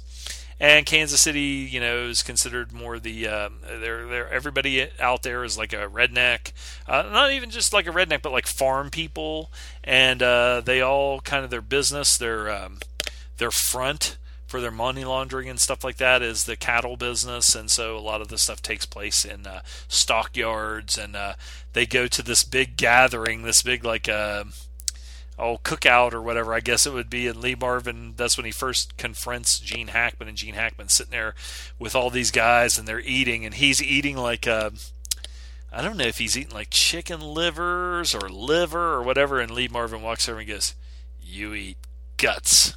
And I mean it's just and then uh, Gene Hackman and his brother uh, apparently just for fun get in these like fucking knockdown, drag out fist fights in their apartment or whatever for no reason and just beat the. F- I mean, it would be like a fight that you had if you were fighting for your life, but they do it for fun. And um, Gene Hackman is just a fucking weirdo. Now, again, of course, I want to watch this. I have it down in the basement. I need to go dig out some of these DVDs. A vicious Kansas City slaughterhouse owner and his hick family are having a blood feud, or bloody beef, and they have beef in quotations, with the Chicago Crime Syndicate over profits from their illegal joint, uh, or from their joint illegal operations. I'm getting ahead of myself. Uh, top enforcer Nick Devlin is sent to straighten things out, and they have horrors like a, a child or uh, not child slave, but like a white slavery ring. And of course, Sissy Spacek's in one of the chicks, and uh, they they keep the girls that they're like the white slavery. I guess they get them hooked on dope and everything, and they keep them in like uh, stalls that they would keep uh, horse or cattle in. They're like laying there naked on on hay like their livestock. Uh, let's see, The Killers with uh, Lee Marvin, 1964. Surprised that their contract victim uh, didn't try to run away from them. Two professional hitmen try to find out who hired them and why. I don't think I have ever seen that. I know I have seen the picture of Lee Marvin. There's a picture of him, and he's got a big suppressor or silencer on the end of his pistol. I've seen that and a GIF, I think, from that. So I need to watch that. Of course, Charley Varrick is great. 1973, Seven Ups, another great movie, uh, kind of a little bit of a spin off, I guess, of French Connection, maybe, with Roy Scheider. Roy Scheider! And then Night Moves with Gene Hackman. Get some Gene Hackman recommends here. Uh, IMDb's cool. The outfit, uh, Night Moves is, um, that's Gene Hackman. Who is else is in that cocksucker? There's somebody else famous in that beep beep beep na nee nee nee nee nee nee maybe not I thought oh, that's, that's Arthur Penn right uh, nee, nee, nee, nee, nee, nee. James Woods what a creep he turned out to be he was a creep anyway but still a creep Melanie Griffith had to be really young in that I think she was a little piece of chicken in that my friend used to be like eh, she's a nice little piece of chicken and he's a weirdo so uh, he was the one that uh, gave me the saying "smooth as a gravy sandwich," and I don't even know what that means. Doesn't gravy have some lumps in it? Maybe. Uh, we never had. I never had a gravy sandwich. I had shit on shingles, which is gravy over a um, like a biscuit, or a, you know, yeah, biscuit. That's good, man. I'm hungry. Uh, oh, yeah, can't eat that shit though unless it's got gluten free, whatever. Because uh, like I said, I, I have been eating. I haven't been eating anything with gluten in it, but I feel like my uh, digestive tract is messed up, like when I before I found out that I had that allergy. And I've been really here. I mean, just trying to get back on track. Things are messed up. Uh, but I just had a colonoscopy, you know, last year, so I know everything's probably okay. Dillinger, 1973. Somebody brought that up. John Milius, written by John Milius, directed by John Milius, so you know it's going to be macho as fucking hell. Starring Warren Oates, Ben Johnson, and Michelle Phillips, who was very hot. All the leaves are brown, the leaves are brown, and the sky is gray. And talk about somebody who has bad luck with men. She was married to Dennis Hopper for like a couple of days, and then she left him. And he said, "What am I going to do without you?" And she goes, "You ever think about suicide?" So that's how he was so fucked up on drugs and such a weirdo. And um, uh, not a pleasant person, from what Peter Fonda said, and uh, from what Peter Fonda said, also got a little bit of a, a woman smacker around her, and uh, also she was married to John Phillips, who, by all uh, accounts from his daughter Mackenzie Phillips, was a pervert who fucked his own daughter. Um, Warren Oates, Ben Johnson, Cloris Leachman, who uh, we know from um, Ed Asner, had one of the best asses in, uh, of all time. Harry Dean Stanton, Geoffrey Lewis, who was a um, uh, Juliette Lewis's dad, and in the Clint Eastwood uh, uh, actor kind of troupe. Uh, Richard Dreyfuss as Babyface Nelson was excellent in this. Steve Kanaly, who played um, on Loaf's favorite show Dallas, he played Ray, uh, was in this, and he played Pretty Boy Floyd. Now, if you read about John Dillinger, and um, you know all these people were around at the same time. Babyface Nelson, Pretty Boy Floyd, and uh, and uh, Harry Dean Stanton played uh, Homer Van Meter, who uh, supposedly was related to one of my ex girlfriends' family. Um, ben Johnson is Melvin Purvis. Uh, a lot of these uh, they kind of put like Homer Van Meter Pretty Boy Floyd, Babyface Nelson, kind of put them all together with Dillinger and everything. But I don't think that, from my memory, I don't think that ever really happened. But it's good for drama. It's good for making a good movie. Um, it's not a documentary. It's very entertaining. I really like it. Uh, Warren Oates is excellent as John Dillinger. I thought he did a really good job. Um, if you watch the movie with um, Johnny Depp and Christian Bale, it's probably more realistic about you know what happened and everything. But then again, nowhere near as entertaining. Loaf does not like that movie. What else we got here? Wind and the Lion with Sean Connery. That's another one. Milius. If you read about what really happened, that's based on a true story, just like Dillinger. And in, and in the same way, Milius says, okay, we're going to take this and we're going to make a movie out of it.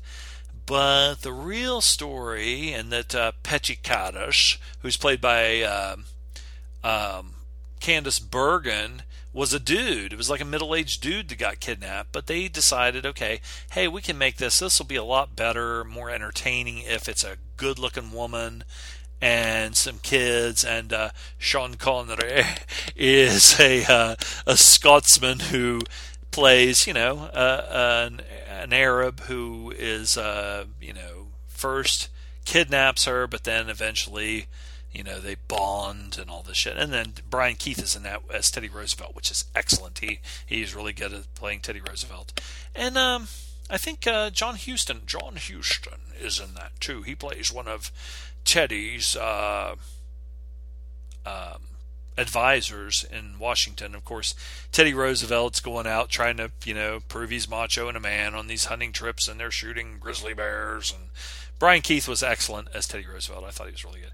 Another movie that I forgot about that I would like to watch again is Farewell to the King. This was also on HBO. I remember when it came out and it was on uh, VHS, and this was also directed by John Milius.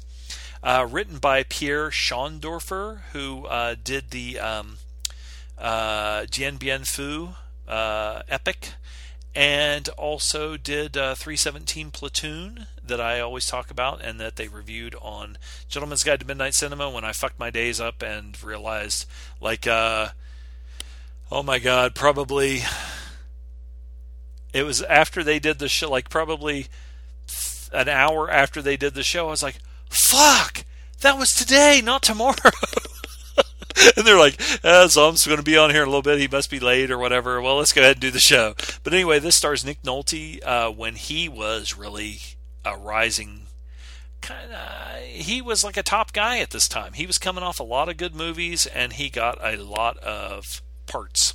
And uh, this was a World War II movie. An American soldier who escapes the execution of his comrades by Japanese soldiers in Borneo uh, during World War II becomes the leader and personal uh, of a personal empire among the headhunters, uh, and um, really good movie. I have not. Well, I remember it being good. I haven't seen it in forever though, so it might suck now. Who else is in this cocksucker? Nick Nolte, Nigel Havers, Frank McRae, we know who that is, um, and James Fox. Not a lot of other people. I did. I knew. I. I. Well, of course, I don't think I knew at the time that this was Milius. I do now, and I did definitely did not know that this was Pierre Schoendoerffer, and I really like him. So uh, I want to watch this again. I have not seen this probably since uh, the early night or late '80s, early '90s. Uh, let's go back here. Uh, Nick Nolte had a nice, had a big uh, tattoo on his chest that the natives put on there, which reminds me of a movie I'm going to be talking about here in just a little bit. How long have I been going on babbling? Hour and a half? Because I got shit I got to go do. I guess I could pause and come back after I go to the post office and uh, go pick up my prescriptions and stuff and my shoes at the post office, which is where I'm going. Where's Dillinger? What is this John Dillinger movie from 1945? And back then, those movies definitely were not. Uh, they were more dramatic. Okay, this is Lawrence Tierney, who played uh, Joe in uh, Reservoir Dogs. Uh, that that's interesting enough there that I want to watch it. John Dillinger begins his life of crime as a petty thief, meets his future gang in prison, and eventually masterminds a series of daring robberies. Directed by Max Nosseck and written by Philip Yordan. And it's uh, a Y, not a me doing a J in Swedish. Edmund Lowe. Uh, who else in this? Uh, see, and of course, like I said, now these are.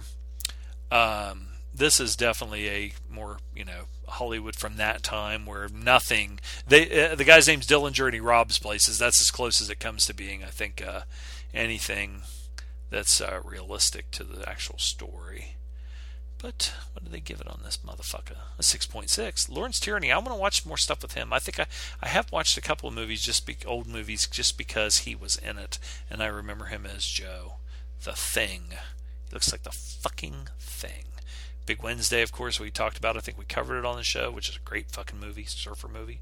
Uh, nice companion piece to Point Break with uh, Swayze and uh, Keanu. Baader Meinhof Complex, 2008. Der Baader Meinhof Komplex. Um, by Uli Edel, uh, written by Bernard Eichinger, uh, Uli Edel, screenplay collaborator, Martina Gedeck, uh, Moritz Bleibtreu, Johanna Wokalek. Uh, watch this again. I love this movie. It is so interesting to me. Uh, and of course, after I watch it, I get on Wikipedia and I look up all the real people and what happened and everything. And then I get off in an offshoot of uh, from Baader Meinhof to other, uh, you know, Red Army faction, United Red Army, and all these um, communist based terror organizations. And then you get into Munich by Spielberg. You get into 21 Hours of Munich, Raid on Entebbe, Operation Thunderbolt. And uh, other movies about terrorism at the time. And they're all very interesting. This movie is very interesting. The the actors are fantastic. This, unlike uh, Dillinger or the Dillinger with Tierney or you know whatever, um, this movie is goes right along with what happened. Now there is a killing in this. Uh, one of the people that was kidnapped and killed um, they show, and, and it's I think uh, it was the the wife of the guy um, was so pissed off. First of all, they took her to the they asked her to uh, be involved in the movie, and I don't think she wanted to do it. So then she didn't think that, okay, if I don't do this, then they can say whatever they want and present it however they want. And so then she went to the movie not knowing that there was going to be a scene where they uh, vividly murder her husband in, you know, all its HD glory or Technicolor or whatever you want to call it, whatever you want to say, um, up on screen, which really upset her because I think that she was saying that it didn't happen the way that it happened, and she, you know that she was really pissed off and she was going to sue him and everything else. Then there were a lot of people that were pissed off at the German government because they said, okay, you helped finance this movie about these fucking murderers, uh, these terrorists, or, you know, if you want to call them freedom fighters, whatever. Um, you helped finance this movie about these people who were going around kidnapping and murdering people, blowing things up and everything. But then you would censor other things, and it was, you know, but but from uh, the perspective of a United States citizen, I find it very interesting. I was just talking to my sister about this because when I posted that I had watched it again, I bought it on uh, iTunes. Um, she was asking me about it. You know, is this movie any good? What's it about? Blah blah blah blah blah. So I gave her a little, you know, kind of in a nutshell thing about what the movie's about, and I told her it's really good. But one thing that I got from this, watching it this time and any other time, is even though it's interesting, I said to her, you know, fanatics are very interesting people you know, you think about all the Nazi movies and the documentaries and stuff about Nazis, and these people were fucking fanatics, like the SS and uh, when they were coming up with the final solution. And, and I'm trying to think of some other, but that's just you know the gist of it. But they are still, even though they are interesting, and you can make good movies uh, that are interesting and uh, good dramatic movies. They are nonetheless fanatics, and nonetheless, to me, fucked up in the head.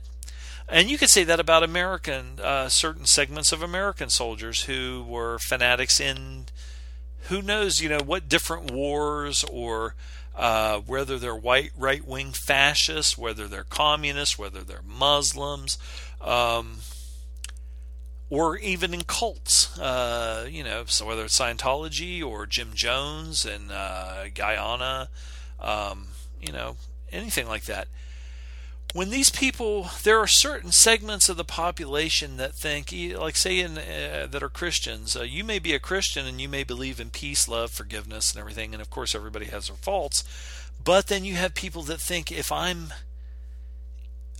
I want to be the the the most Christian. I want to be the biggest Christian. I want to follow everything by the letter. And if you don't, it's like United Red Army, well, where the Japanese students were uh, getting together to do sort of what the Baader Meinhof uh, gang or the RAF, Red Army faction, did.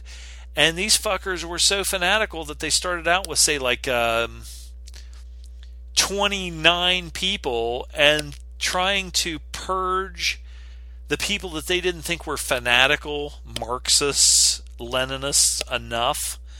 Uh, they killed like if they had 29 people in the United Red Army, the fucking actually the actual people had these meetings and they would purge the people that they said weren't crazy or weren't fanatical to the cause enough to where they had started with 29 and they murdered, they beat and hacked up or tied these people to fence posts out in the middle of nowhere in the wintertime and they all died of exposure they went from 29 people down to 14 at their own hand because they were fanatics.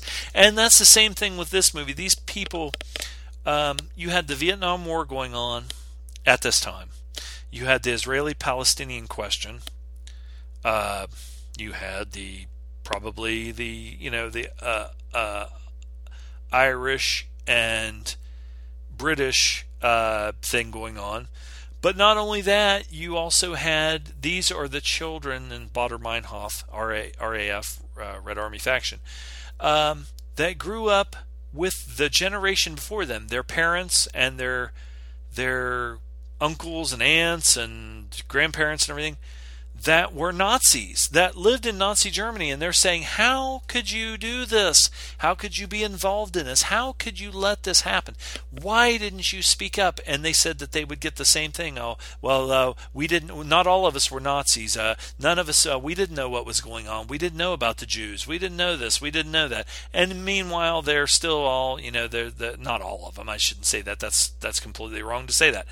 But their parents might, might still be anti Semitic, but under the covers now because it's not, you know, or they may have been in the SS. They may have been uh, just guys that got drafted. Uh, and, and maybe they did live somewhere where they didn't know all this shit was going on. I don't know. But I'm just saying that played on their conscience of uh, the things that people were capable of and why didn't you speak up and how uh, fascism where the government and the industrialists got together and created this fucking grotesque killing machine uh, and that there was no way to justify it. And if you weren't speaking out against it and then you had the whole thing about you know Germany being divided at that time still east and west where one of them's communist and the other not and so instead of going with okay we're going to embrace capitalism and America goes over and rebuilds Germany and if you watch um, the Jon Voight Maximilian Schell movie um, god damn it drawing a blank Oi, oi, oi, oi, oi, oi, oi, oi, oi, oi, oi. I want to say boys from Brazil, but that's not it. I know that's not it.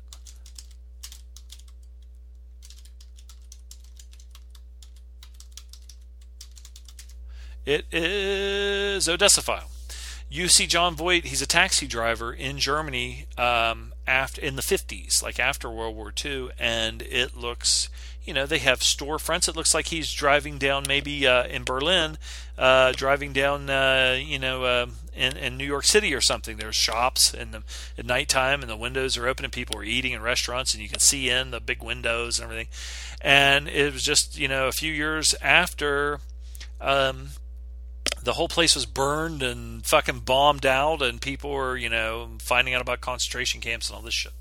So anyway, instead of embracing that as uh, and and their their parents, you know, in the East, they went to embrace the West, which is like this is wrong, this is bullshit, blah blah blah blah blah. Workers should unite, people should unite, and again. Uh, it's like now when people say, "Well, you're, you know, what are you fucking a socialist or whatever?" You know, and you say, "Well, no, you know, but you have to have a healthy balance of socialism and capitalism. You can't have uh, the unbridled uh, unregulated of either one because then you get the abuse of it and you get Stalin and you get fucking Hitler or you get uh, the Red Army faction or you get uh, uh, the Ku Klux Klan or something like that. So anyway, this is a really good movie. I recommend it and I think everybody did a great job on it.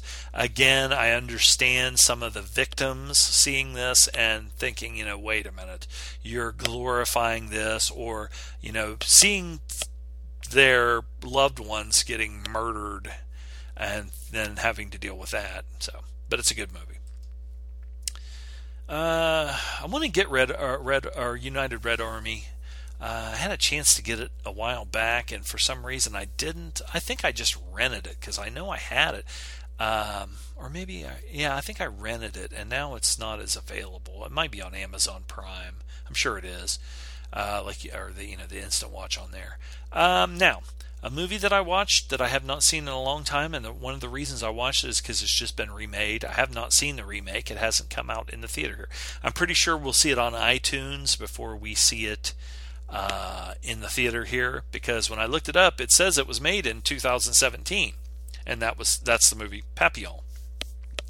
I watched the Steve McQueen, Dustin Hoffman version, uh, directed by Franklin J. Uh, Schaffner, and uh, written by Dalton, uh, well Dalton Trumbo wrote the screenplay, um, and of course he, you know, if you watch the uh, the Trumbo um, movie and watch the documentary and stuff about him, you, you know that he all the Hollywood blacklisting and he went through all that shit, which is very interesting.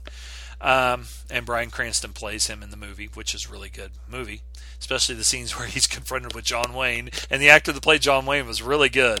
Um, uh, Henri uh, Charrière uh, is Papillon, and he's called Papillon because he has a big butterfly tattooed on his chest.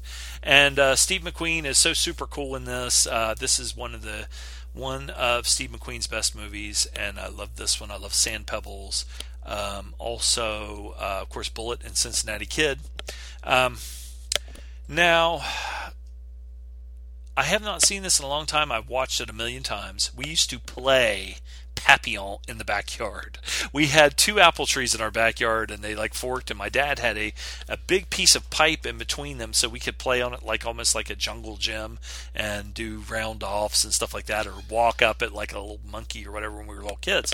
And uh, I remember us watching, you know, watching the trailer for Papillon and stuff, and we were like, before we could even see it, before it was on TV, and we were like, yeah, I heard that, or even maybe one of my friends whose mother didn't give a shit and would let him go see whatever he wanted when he was like in grade school, uh, saw Papillon. He was like, "Yeah, they made him eat bugs and stuff." We're like, "What? I gotta see this." You know, you're a little kid. You're like, "Oh my god, they made him eat bugs. I gotta see this." So anyway, he didn't. They didn't make him eat bugs. He ate bugs to, sur- to fucking survive because they have protein. He ate cockroaches and shit uh, if he could catch them. And um, so anyway. Um, Henri Charrière uh, wrote this novel about how he went to the penal colony of French Guiana. Uh, he supposedly was accused of killing a pimp, and um, he, of course, said, you know, he didn't. And um, now the the actual there's a lot of people and when they go back and look at the records and stuff they say that uh, Charrière uh, was in uh, penal colony French Guiana but he they don't have any records that he was ever on Devil's Island. And if you want to watch like the Jim Brown movie you know, Escape from Devil's Island stuff like that there's some other other things that kind of revolve around that. I'm curious to see unlike some people some people have totally rejected the new movie with uh, Charlie Hunnam and um, oh what's his name from iRobot? What fuck's that guy's name uh, Rami Malek. Um, some people do not want to see it. They're like, this is a useless remake, blah, blah, blah, blah. Now, I did read some things where they said it is different than the Steve McQueen movie, and that it's not as much an action movie, and that it, it is different. So I'm curious. That's one thing when they talk about a remake, first of all, if I haven't seen it yet, I am not going to fucking sit there and shit on it because until I see it, you know, fuck, I might watch it. It might be fucking entertaining. It might be good.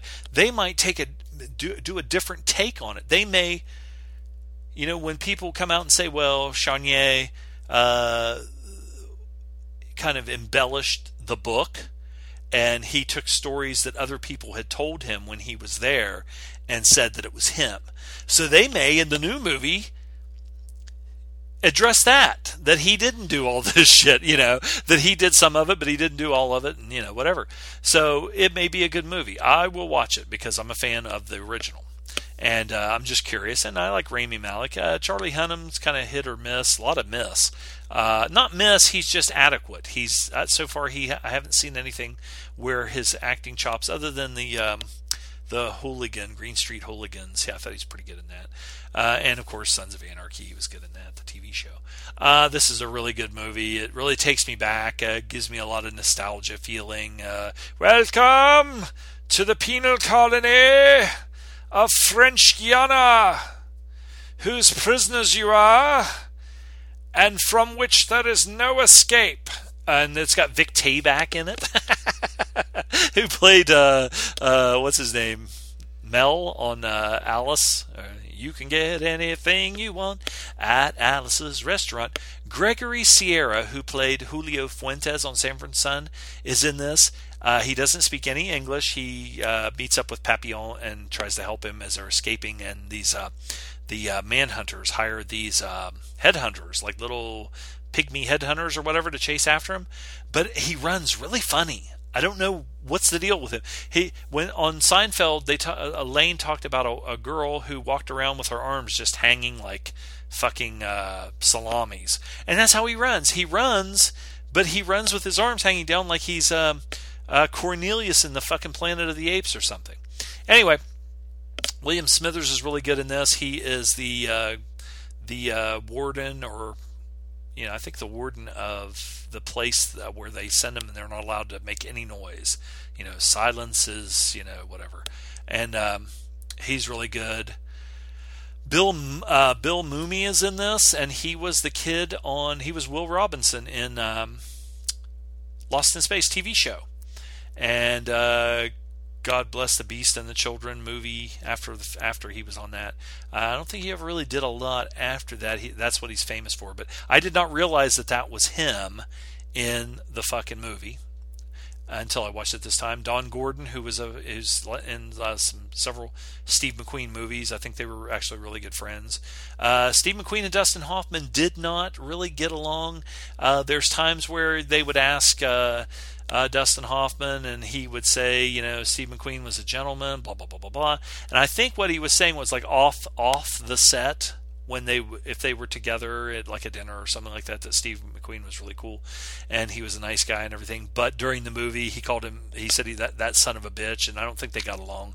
Plus I think that Hoffman came from the generation of method acting and Steve McQueen would be like you know there was a thing where he Hoffman was doing a scene and Steve McQueen went up to him and said Les man Les you don't need to say all this shit.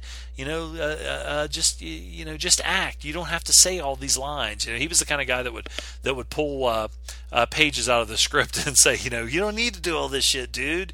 Um, it's a really good movie. I really enjoyed it. Uh, it's a long movie, and I remember when I was a kid, when they first started showing it on TV, I would remember up until the point. I don't know, maybe if they showed it in two parts on the Saturday or on the um, uh, Sunday night movie or something like that on ABC.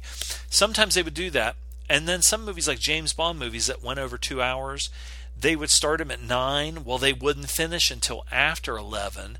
And depending on how old I was at the time, like when I was in high school, uh, you know, mostly when I was a senior, you know, yeah, if I stayed up a little bit later, you know, after 11, but you had to get up and go to school. So most of the time you go to sleep at 11 o'clock. But I remember years before that, like say in grade school, going to bed at like you know eight o'clock and then after a couple of, uh, after a year or so use nine o'clock then 10 o'clock because starsky and hutch would come on but my parents would make us all go to bed at 10 o'clock uh, and i can't remember how old i was at that time um, but I wanted it, that was probably like 76, and I wanted to watch. So maybe it's like nine years old. I wanted to watch Starsky and Hutch, but I couldn't the first season because I had to go to bed at 10, and it came on at 10. But then the next year we could stay up till 11, so then I got to watch Starsky and Hutch. So anyway, love Papillon. But I, what I was going to say was, I remember for a long time only seeing this movie from the beginning till Steve McQueen and um, the guy that played Julio on Sanford and Son are being chased, and whatever happens happens to that guy. And then McQueen is still running, and he gets shot with these blow guns, these darts, and he falls off this thing into the water.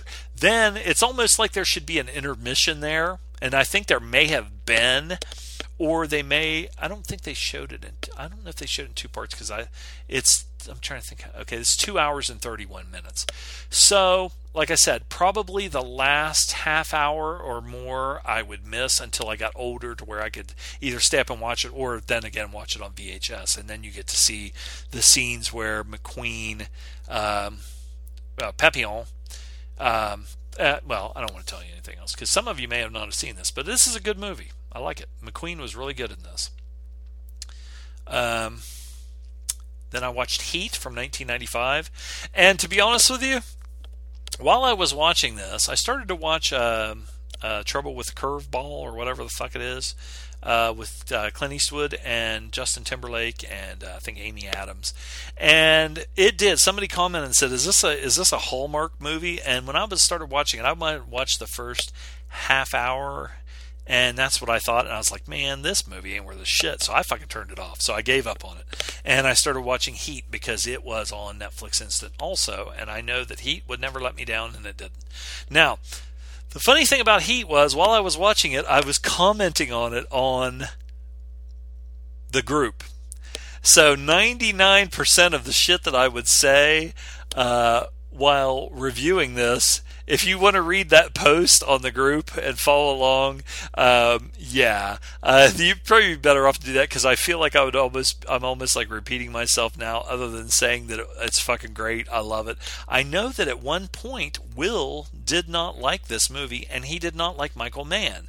And I even told Will from Gentleman's Guide to Midnight Cinema, Big Willie, um, I was telling him, I said, dude, have you never seen he? But see, at that time he hadn't seen Thief, uh, with James Caan, Willie Nelson, Jim Belushi, and everybody, uh, Dennis Farina, and uh, so then I think he once he started seeing some of these Michael Mann movies that were like great Michael Mann movies, I think he did become a fan.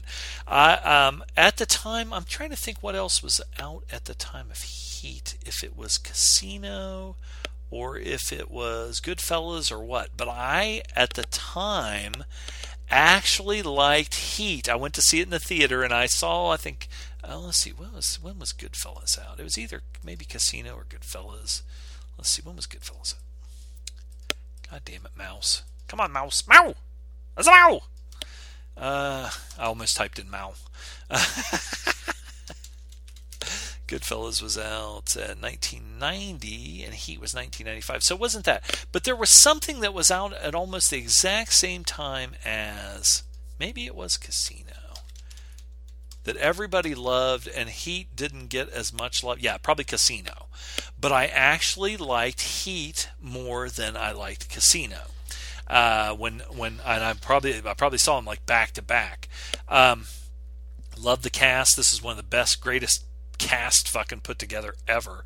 If you go back and you you can find some stuff where they'll say like they wanted Keanu Reeves to play the Val Kilmer part, and I'm trying to think there were some other people, and and it's kind of interesting. Like uh, Kris Kristofferson was they were looking maybe to get him to play the Jon Voight part, which I did not realize until I was watching and reading some of the stuff that the Jon Voight part was actually based on Ed, Edward Bunker, uh, who uh, wrote Straight Time and who was uh, was it Mr. not Mr. Brown because Mr. Brown was um, Quentin Tarantino in Reservoir Dogs. What I gotta be Mr. Brown? It sounds too close to Mr. Shit. I think it's Mr. Blue. Edward Bunker was in that, uh, and he also did like uh, wrote Animal Factory with. Um, um, I think Willem Dafoe and uh, Ed Furlong, uh, lots of different things like that. He and Danny Trejo were in prison together in real life, and um, so anyway, um, there was another movie because he was the guy that made up. He would he would uh, dream up these jobs and how to do them, and he would sell the jobs to a crew in real life. Edward Bunker, and um, so anyway, I did not know that Jon Voight's character was based on Edward Bunker. But then when you look at the picture of Edward Bunker in Reservoir Dogs and you look at a picture of Jon Voight playing this part, they look exactly alike. Um, love every part of this. She got a great ass. My throat's going here again. Fichtner was a fucking little weasel in this. Uh, the only thing that stood out to me that I didn't like was Henry Rollins. I thought they threw Henry Rollins in here because he's Henry Rollins, but he just to me did not fit. He looked like a douche. He he couldn't act for shit. You know, you gonna deal with this guy? And he just looks like he's trying to stand there and make his neck look big, and he and like he was had to shit and he was holding it in. Everybody else was good. The fucking great cast. Uh, Ashley Judd was fucking super hot, uh, and she did probably had a great ass, and um, he had his head all the way up it.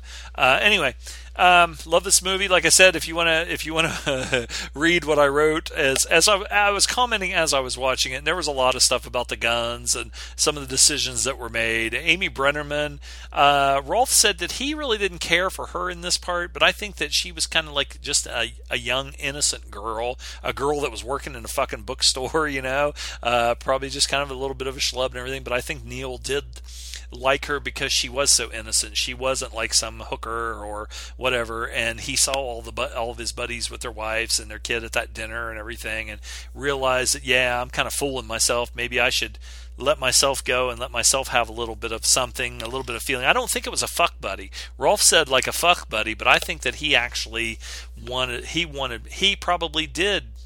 You know, because he had balls in a dick and he's a guy and he's probably you know straight. Uh, but then again, if he's in prison, he might have liked some fucking wang every once in a while. I don't know, but um, I think that he actually wanted to connect with somebody. He wanted to have somebody that he could love and everything, and that was my my impression. You know, because I think the kind of character that he was, he probably uh, kind of denied himself that because he was a hard case and he was like, you know, you got to leave. Uh, you, you you can't have anything that you can't leave in like two seconds if the heat's around the corner. Blah blah blah blah blah. But um, if he did get a boner and get an urge or whatever, I'm sure being a criminal that he is, he probably had connections at like strip clubs or something like that, or would get a hooker and fuck her or whatever that he wouldn't have to have any emotion with. But I think that um, uh, the Amy Edie, the Amy Brenneman character, it just it just happened in such a way that I think that he actually was like, you know, okay, we can do this last big score. I'll have this money, and I can actually. This is a nice girl. This isn't a hooker. This isn't somebody that I. I want somebody that I can care about myself. But then I think he regretted it toward the end. Of course, you know, blah blah blah. Natalie Portman was pretty good in this. She was just a little girl. She was probably coming off Leon and everything. Still a little girl. Somebody, you know. Uh, Tom Noonan uh, was excellent in this. Um, he. I'm trying to think what I was reading about his character, the guy in the wheelchair, but he was excellent in this. And um, you had him and Waingro, and also um, what's his name, um, Ted Levine. She like a great big fat person. He was Buffalo Bill in Silence of the Lambs. Tom Noonan was the Red Dragon in Manhunter. So you had a Silence of the Lambs thing going there, and Waingro could have been in fucking such a piece of shit, but he was really good. Uh, he actually went to prison. I can't remember what it was for. Uh, but he actually went to prison after he played Waingro uh, for like a year or something like that uh, for some I don't know if it was drugs or what it was. And uh, they said everybody in prison called him Waingro. Waingro was such a piece of shit. It was unbelievable, you know, especially when he screwed the hooker and you know yeah he was just a psych a psychopath. Um, anyway, um, I, don't want to let Rolf down because I know he loves that movie and he was looking forward to hearing me talk about it. But like I said, I talked about it so much while I was watching it on on the group. Uh, watched 2001's Ichi the Killer, and I just realized I got to read the fucking questions that you guys ask in a, uh, two hours. So I'm going to probably end the thing here with what I'm watching with Ichi the Killer. 2001, the original title is Koroshiya 1. Um, this is a Takashi Miike movie uh, based on, I believe, a manga, manga, um, written by Hideo Yamamoto, and the screenplay was done by Sakichi Sato. Um, stars Tadanobu Asano, Nao Omori, uh, Shinya Tsukamoto. Uh, this is a freaky. Uh, it's a freak. It's fucking wild as shit. Um, most of you have probably seen it. um, it's just crazy. I mean, my God, there's so much just fucking horrific violence towards women, but not only that, just horrific violence towards everybody. Uh, you it, it has a lot of S and M, a lot of uh, masochism, a lot of sadism in it. Uh, you have some really strange and bad people in this movie, and then you have somebody who does some really, really horrific things but there is the the the storyline behind that is so odd and so strange and um, the special effects are just wild. Um, I have never been into now of course I'll preface this by saying everybody's into whatever they're into. Um,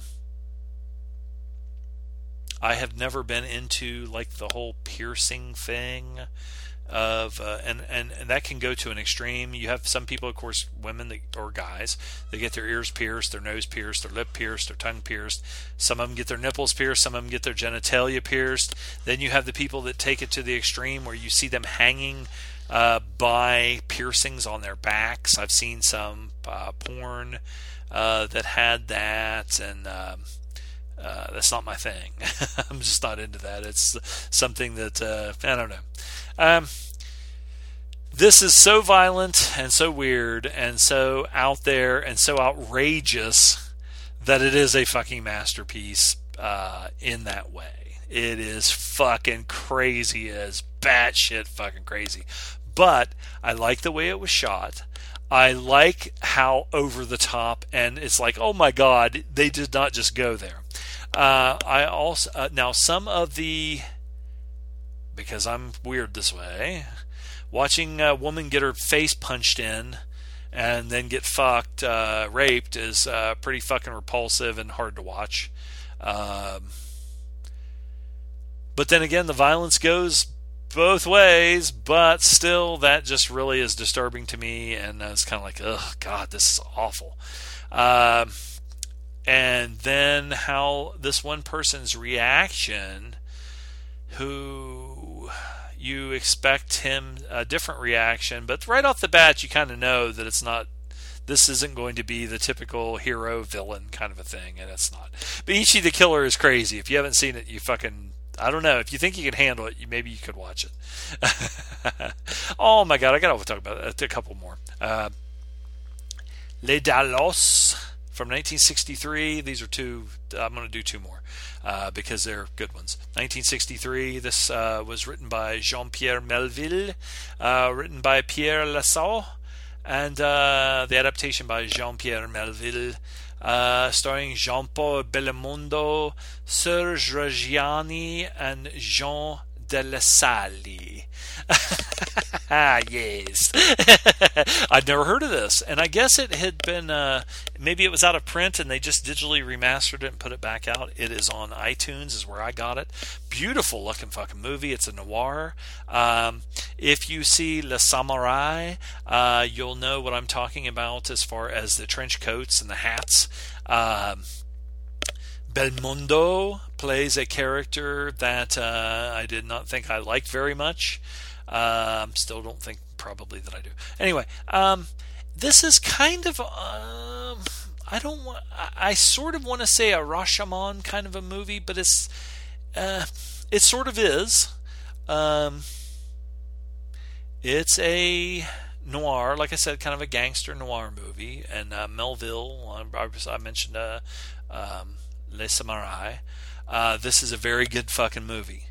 And at the start, I thought it was going to be a fairly cut and dry movie. Uh, Cercle Rouge. Uh, I put it up there with that, uh, which is a great movie also. Um, put that one in uh, Le Samurai and uh, Les, Dol- Doulos.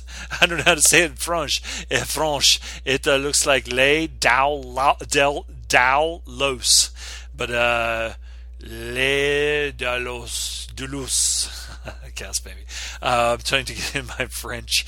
Um, but anyway, um, very much recommend this if you haven't seen it. I'd never even heard of it. Um, I like Belmondo. Um, I've seen him in a few things. I like these. Now he is very young in this. Uh, he reminds me of a of a guy that I know. He's very good looking guy, very charismatic. Uh, you know, get the ladies and everything. Uh, but I thought that he was going to be. When I rented it, I thought, okay, Belmondo is going to be the the main guy in this. And when I started watching it, um, for the most part, for for quite a while there, it was another guy. Um, who was it? What's which one was it? It was um, I never.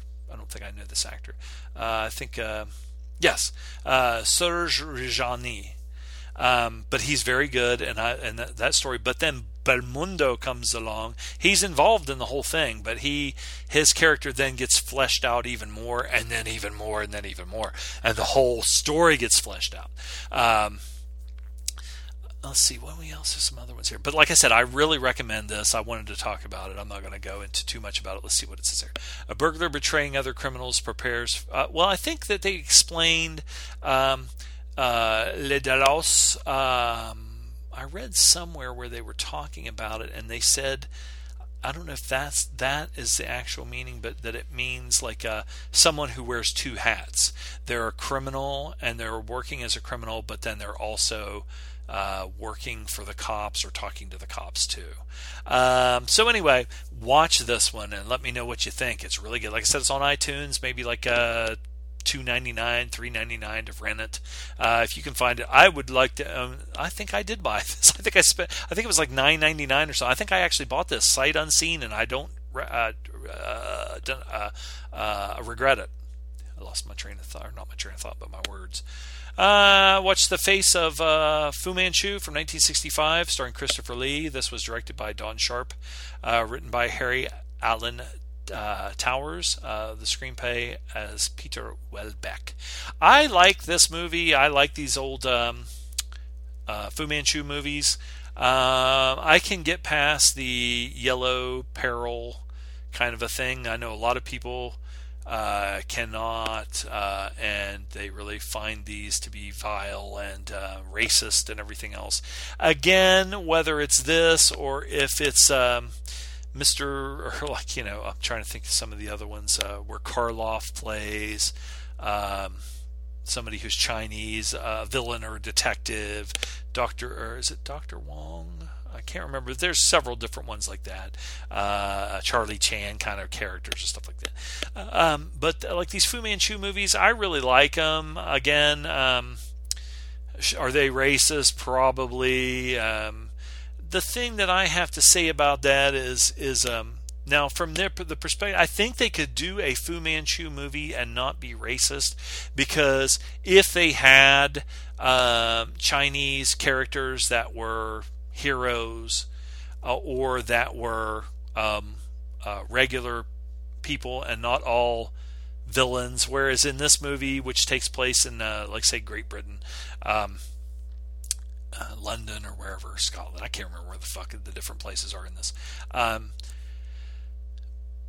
pretty much all the Chinese people are evil uh, you know, uh, there's Fu Manchu and his minions, and then he has, I think, a daughter who's like a fucking real evil piece of shit too. Uh, so you know, again, I can see that, and then not having uh, Chinese people play Chinese people. Um, yeah, I, I understand the racism there and everything, but again, when I just look at it as a story like Fu Manchu being like a Darth Vader and then he has his minions and shit like that, that's fine. Um, I can look past that and and just enjoy the entertainment value of it. Um, again, the Fu Manchu character was actually supposed to be Shang-Chi, Master of Kung Fu in Marvel Comics' father, but then they lost the rights or they didn't renew them, so they didn't have Kung Fu, or Kung Fu. They didn't have Fu Manchu anymore.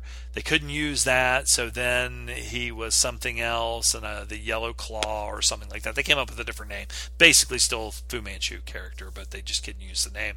Um, Again, Christopher Lee plays Fu Manchu in this. Nigel Green is in this, and that's one of the reasons I wanted to watch it because Nige, he's one of uh, the the there's the the two Niges, Nigel Green and Nigel Davenport, and I like both of them. Um, so anyway, I wanted to watch this. Um, it's a it's it's an action uh, kind of, I, have seen where they've put Fu Manchu movies in a horror department, and I've seen some Fu Manchu movies where I can understand that, where they do the Chinese water torture on them, or they have the big giant, like uh, swinging pendulum meat cleaver going over top of somebody that's going to just hack them in two and shit like that. Um, and Fu Manchu's pretty evil motherfucker. Uh, and he has these guys that uh, they've been trained to strangle people. They have these uh, these like uh, silk scarves or something like that, and they have little weights on the end of them, and you're standing there with your back to them, and they'll swing them around so they go around your neck, and then they choke the fucking shit out of you and kill you. And um, also, you know, torturing people, and he has mind control. He could mind control people, like hypnotize them and shit like that. Um, I enjoy these. Again, I have a Boris Karloff one that I also rented that I want to watch, and another Christopher Lee one that I want to watch. Um, so I will be talking more Fu Manchu later. This one's a good one. It's got some uh, decent action. I, li- I, I like the, the the action of this time, where you know the the the um, hero is a big, you know, I hate to say because then I sound racist, but this big Caucasian guy, and he's got the the the, the big haymaker punches and everything, and the and the uh, Fu Manchu's guys are, are sneaky little assholes. Kind of, it's almost like big time wrestling where um, you know they had Mr. Fuji, Mr. Saito, Mr. Moto, uh, Kenji Shibu- Shibuya. Um, I'm trying to think who else, but again, that's the same thing. That's very racist too. But that was in, in wrestling. They they were uh, after World War II. The heels would be a lot of times would be uh, uh, Nazis or German, you know, kind of heels, or they would be uh, uh, Japanese because they were playing off the fear and hatred of the Axis powers. So you had Mr. Moto or uh, uh, Harold Sakata, who played Oddjob in um, in um, the James Bond movie uh, Goldfinger. He was a professional wrestler, but most of the guys that were playing evil, sneaky, sadistic Japanese guys in wrestling were like uh, Americans, and uh, or they were Hawaiian, or they may have been of uh, Japanese ancestry, but they weren't really Japanese or even Chinese. Um, so, or Korean. They had Pak Song, the Korean killer, uh, who later, during during the uh, uh, Vietnam War, they they changed his name. Well, they added to his name Pak Song Nam. So they kind of added a little bit of a Viet uh, Cong or a North Vietnamese kind of a thing, so he could be even more hated. Again, that's just a, the entertainment thing. Is it racist? Yes, um, but then when you had New Japan and All Japan with, uh, well, of course, Rikidozan was the godfather of Japanese wrestling, but he was actually Korean, and the Japanese were racist as hell to the Koreans, so you had a lot of nationalism there. Same thing with Mexico, uh, whether if you had a Cuban wrestler and a Mexican wrestler or a, a wrestler from Puerto Rico, you're uh, as an American, you're thinking, well, they're all Hispanic, but they fucking hated each other because they don't have racism; they have uh, uber nationalism. So if you were from Argentina, the fucking Mexicans hated. If you were Puerto, Puerto Rico, the Puerto Ricans hated the Mexicans. Hey, who hated the Cubans? Da da da. So that's what you had there. But when they started the Japanese wrestling, you uh, the Americans that would go over there would be the heels for the most part. They would be the ugly, evil, um, big, brutish uh, Gaijin uh, uh, wrestlers who bombed us and fucking uh, uh, burnt uh, people and the, you know uh, the the fucking the air raids and all this shit and dropped an atomic bomb on us and stuff. So they would be the even the guys that were were baby faces here that were huge baby faces here when they went to Japan for the most part were heels over there. They were the bad guys, and the Japanese. Uh, over there weren't uh, the sneaky, sadistic, uh, throw salt in your eyes, cheat, and all this shit that they played up in America to make them the evil villains.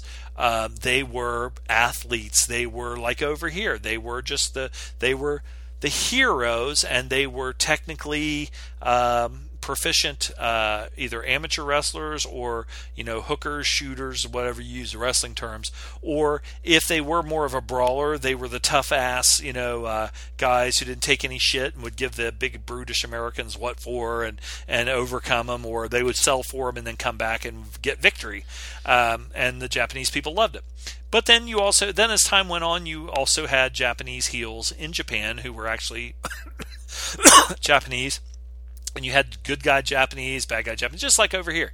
Uh, so again, with the Fu Manchu movies or the uh, you know Doctor Wong, uh, Mister whatever, blah blah blah blah blah that Karloff played, um, I can watch them and put that aside, watch them, and and then and then when you're talking about them, you can. Uh, that's a good, interesting topic about the the um, the racism and stuff of that time. Uh, even you know when you talk about African American people and how they were portrayed.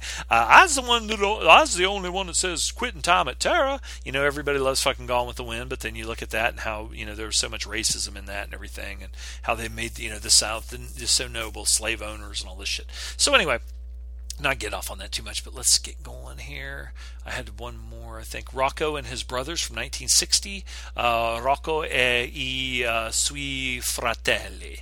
Uh, this was uh, Lucio, Luchino Visconti and uh, written by Luchino Visconti. Now, what was I watching the other day? I think Papillon when I was talking about Papillon with Steve McQueen and Dustin Hoffman, uh, one of the things was they wanted to make that with Alain Delon and Jean uh, Belmondo as the Steve McQueen and Dustin Hoffman characters. Now I don't know who was going to play who. Um, I was uh, I don't know. I could see it going either way. I could see you know either one of them playing either character, but I thought that would be so fucking interesting. That's like when you hear about Bogart and Spencer Tracy or uh, Clark Gable or whoever uh, playing. Um, uh, Men Who Would Be King, and uh, Huston wanted them and couldn't get, you know, and then it was too late. Or uh, who was it? Uh, they were talking about. So there was some another one where they were going to pair up two guys, and it was Lee Marvin and somebody else, and they said, "Nah, we're too old, but why don't you cast these guys?" And it, I can't remember what movie it was now, but it, it's one of those things where you look back and think, "Man, what, what, what, how cool that would have been."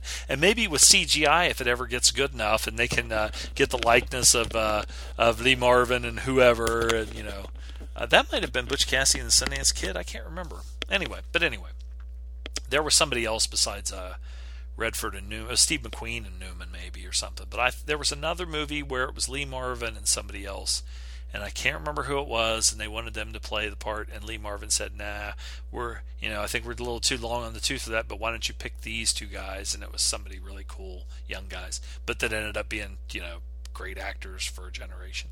Uh, Rocco and his brothers is really good. Uh, Alain Delon, uh, Renato Salvatori, uh, Annie Girardot. Girardot. Uh, there's no T on the end of that. Or there is, but you know. Um, this is a story about uh, Rocco and his brothers. Now, um, this uh, old lady, of course, she's uh, the, they live in the south, and I guess the south is looked down on, and they come up to the north, and uh, where it's uh, uh, uh, things are economically better, and they live. she has her sons, and they live with they they go to live with this family, and the family's like or the you relatives, and they're like, ah, you know, we can't have all of you, you know. So anyway.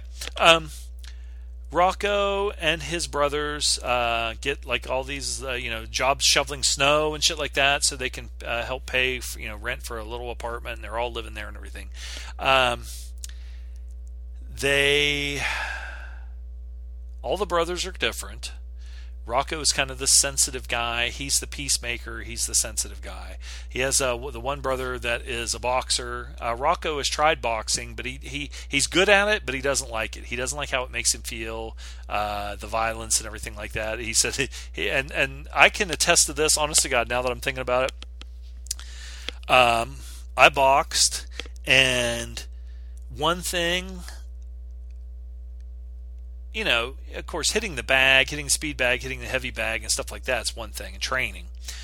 Uh, but sparring, um, I did, I exactly like Rocco, who's played by Alain Delon in this. Uh, I felt the exact same way.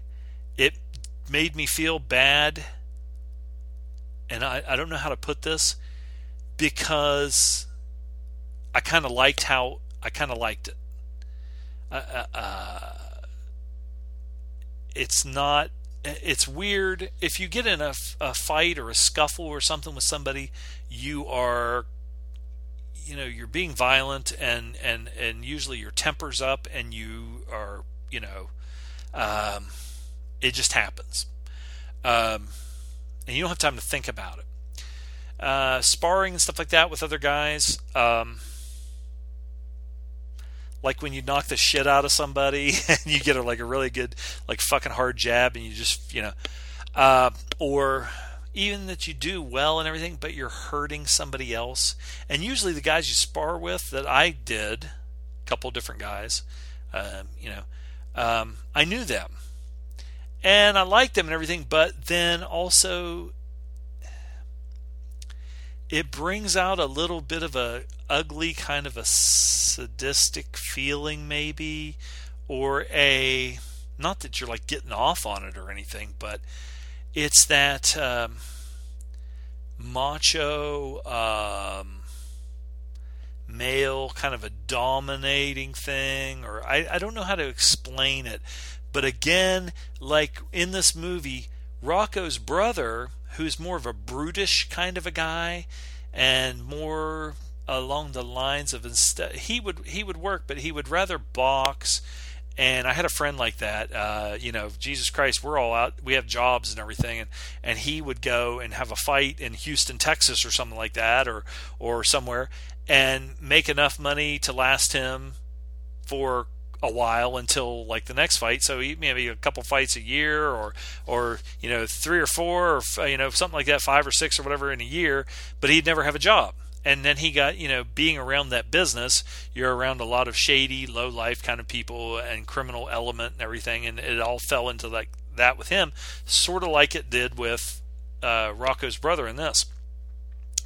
Um, but again like i said i don't know if i was ever any good at it or whatever but i, I just would leave there thinking man I, I just don't like this because you would get that um, kind of that adrenaline thing, plus just eh, like I said, kind of either dominating somebody or, and and then the, in your mind that you're actually hurting somebody, and that's the whole thing. Like even MMA or boxing or football and stuff like that, wrestling uh, we, I remember having a debate with some people about like MMA and everything, and I can go both ways on that. I can watch it and I can appreciate it for what it is. I can appreciate it for the sport and the skill and everything that it is. But then there's parts of me that when I see somebody, especially when somebody's really getting beat bad, like Duk Koo Kim and his fight against Ray Boom Boom Mancini, where they were just, it was a great fight. They were just toe to toe, just beating the fucking shit out of each other.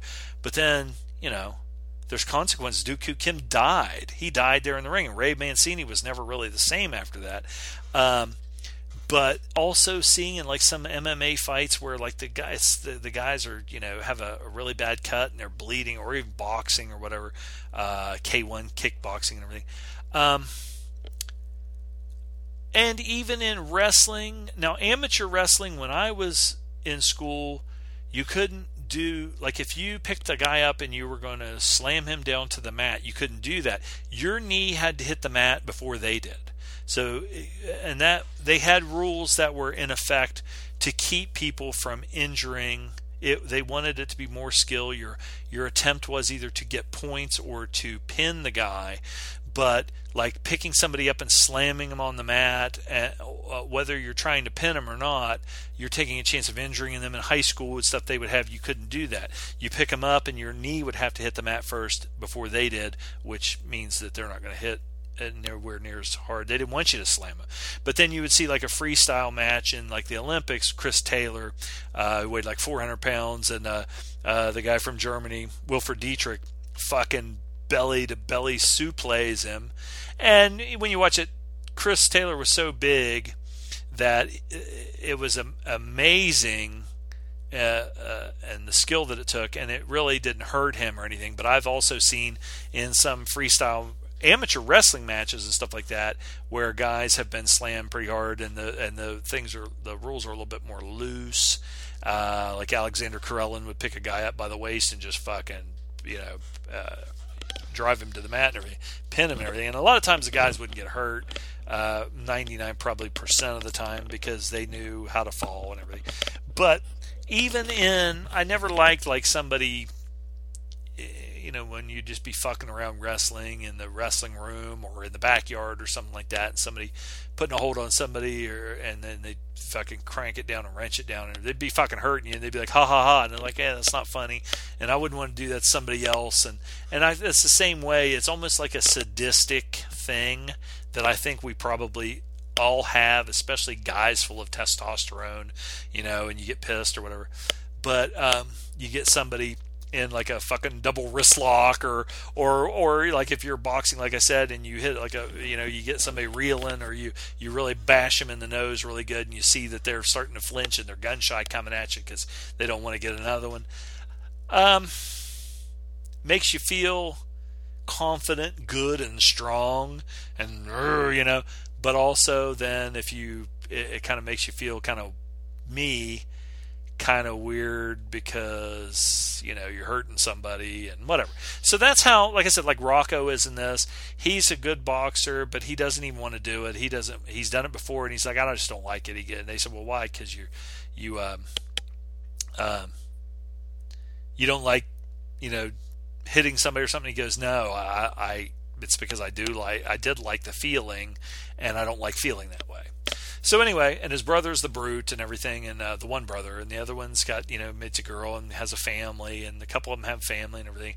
And the the, the main story is like uh, they, they they they meet by chance a girl who lives in uh, or who is in in their uh, shitty apartment building, and by chance she comes in, and they kind of give her a little refuge there.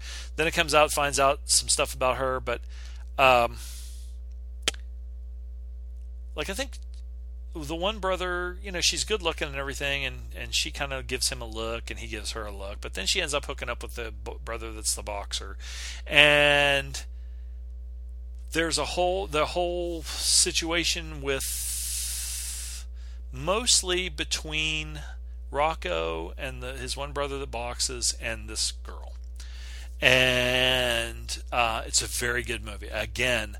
Um, this one isn't as much a gangster movie, but um, it does have some, you know, because like I said, with boxing, you're going to have that kind of some of that kind of, that kind of stuff, plus a little bit of gambling or whatever that he gets involved with because he's stupid.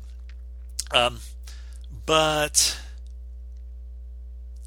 it's it, it's got some nasty shit in it and it's got some undertones of some things that you know like i said back then now, maybe in European cinema you would have more stuff like this, but also in the U.S. Uh, uh, but uh, things that are not as socially acceptable, but they put them in there, and you're like, wait a minute, is this what I think it is? They don't come out and show things or say things, but they give you the hint, and and then if of course if you know what you're talking about or whatever, then you're watching it like, oh, okay, they're doing this, but they're they're doing it in a subtle way that unless you're looking for it, like uh, like uh, the the the uh, in Ben Hur, uh, Messala and Ben Hur, or um, in um, Spartacus with Tony Curtis and um, uh, Laurence Olivier about the thing about the oysters. Uh, uh, if you're not looking for it, it can go right over your head but if you appreciate those kind of subtle things in cinema, you see them and you're like, ah, it's kind of cool they put it in there. But you might watch it with somebody else and they're like, it's like when on GTTMC when we talk about like stuff that's homoerotic, and then I go and say something to one of my friends. He goes, "What the fuck are you talking about? That's not in you know Rocky and fucking Apollo Creed. That wasn't you know or uh, uh, you know whatever." but um, or Johnny Utah and Bodhi or you know what I'm talking about, Iceman and fucking you know, uh, they won't see it because they don't want to see it or they're blind they have blinders on or they they're naive or whatever. So anyway rocco and his brothers is really good. It's a classic so i'm sure a lot of you have seen it probably know all about it. Um, so let's get to some of these questions. I watched free fire which i really liked um, with um, that's ben wheatley which i did not know ben wheatley did it the first time i saw it. And then after i how how nasty it is and violent, but still kind of funny. Uh, uh, Sharlto Copley, Brie Larson, Armie Hammer, all of them were good. Everybody in this was good. It was just different, and I really like it. This is a rewatchable fucking movie for me, big time. Hopefully, there's nothing. Okay, Puppet Master: The Littlest Reich is fucking pretty entertaining as hell. It's not my kind of movie. Somebody recommended it on GGTMC. This is a fucking funny fucking movie. The gore in it is funny how they do it. It's like that thing where you're like, oh my god, they just did not just do that. Udo Kier is in it. Also, Michael Paré is one of the reasons I want to watch it.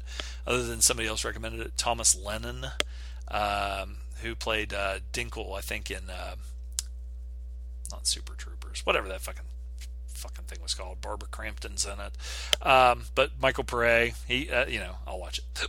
It was good. It was funny uh, Terminal with Margot Robbie. I can't remember if I talked about this last time. I know a lot of people people that didn't see this said, "Well, I heard it sucked." So it's probably a piece of shit. I'm not going to watch it. And then some people that watched it said they didn't like it. I liked it. I thought it was pretty good. I thought she was good in it. Um, I also liked uh, Simon Pegg in it.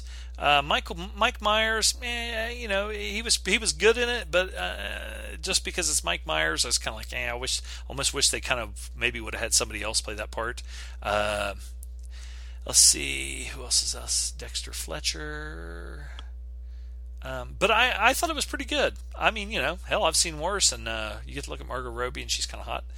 Uh, been watching Better Call Saul this season. I'm downloading the newest one right now uh, and enjoying it uh, this season. A Bullet for the General from 1967 with uh, Gian Maria Volonté, Klaus Kinski, Martine Beswick. I thought this was really good. I had never seen it before, and I really enjoyed it. Uh, and uh, not only do I have to go to the bathroom, but I got to read these questions. So let's let's uh, try and suffer through this. so anyway, Bullet for the General was really good. I thought it was I thought it was really good uh, spaghetti western. Uh, Investigation of a Citizen Beyond Suspicion from 1970. Uh, this is also Jean-Marie Volonté. It says a lot about uh, uh, fascism and a police state and things like that. Uh, takes a different look at that. Jean Marie uh, Volonté is a police inspector, and he does some things, uh, and he's just blatant about it, and pretty much wants to get caught. But the way that the whole system is set up, it just fucking is so fucked up. Uh, Wind from the East, Le Vent d'Est, uh, is another Jean Marie Volonté movie, and uh, I'll be honest with you, I bailed on it. Um, it is uh, left wing, uh, pretty much, uh, uh, from what I get out of it, uh, kind of like a Volonté was left wing and Marxist sympathizer, communist. I have no problem with any of that, other than you know just the general shit that was bad about people taking Marx's views and perverting him and everything like that, uh, kind of like Baader Meinhof and things like that. But uh, this is uh, along the lines of a um, um, uh, Jodorowsky kind of a movie or uh, Dennis Hopper last uh, picture show kind of a movie, avant garde, and uh, I I just uh, don't dig those kind of movies. I started watching it, and I and uh, it's an I'm sure it's an interesting movie, and I watched probably about uh, maybe half hour, 45 minutes of it, and then I kind of bailed because it just wasn't it, uh, avant-garde stuff like that. Like I said, uh, Jodorowsky's um, some of his stuff that I've watched, um, I just did not I can't get into it, and it and it just um, I, I like hearing people talk about it uh, uh, and uh, and uh, them you know talking about what they see and how they. But it's like what, looking at a Jackson Pollock or something like that. I'd rather look at a Jackson Pollock and all the noodles on the page, or whatever. Uh, okay, gonna pause this for a second and go take a break, and then we'll come back with the questions and we'll go through those. And then I got a bunch of shit to do, and it's almost nine thirty and we've been going for two hours and 44 minutes. Okay, let's see here. Let's go through some questions from Ralph. What are we doing here? We are spreading the German culture throughout a strange new land. Or something, I don't know. Cross of iron, bleh. Uh, okay. Is Loaf there? Yet. He's somewhere. Um, do some Bond talk. Best and worst Bond. Best worst Bond actor. Uh, best worst Bond girl.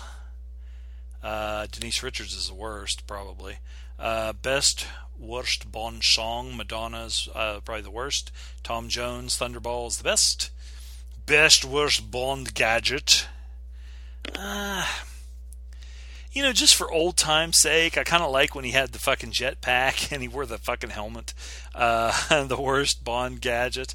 I, off the top of my head, hmm. Again, the classics like the ejector seat and shit like that when you were a kid were great. Uh, so I can't say they were bad. Uh, exploding pen. Uh, I can't think of the like bad ones. Um, Yes, what would it be? Uh, hmm, I'll have to think about that. Uh, do you even like Bond? I love Bond. Uh, cast the, the next Bond, Michael Fassbender. Um, I think Michael Fassbender would be good because I think he could be a nasty motherfucker, and uh, I liked him in that movie with uh, Gina Carano where he was a prick in that, but kind of a like a undercover gangster. Is Loaf there? No. He's probably working. Uh, let's see. Do some bone talk. Like I said, uh, if uh, uh listen to uh, Paleo Cinema, uh, get on their web on uh, get on his webpage and look for the Spectre episode. I just listened to it and it's tons of Bond talk. best worst Bond uh, Sean Connery was the best Bond, and the worst Bond.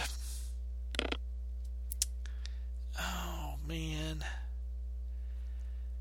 worst Bond. Hmm, hmm, Well, if you look at the movies, of course you go to the you know the Casino Royale movie, the original one, which was all played for laughs, with like David. Niven. I like David Niven in that, and um, Woody Allen, and uh, you know. But anyway, uh, I didn't hate any of them.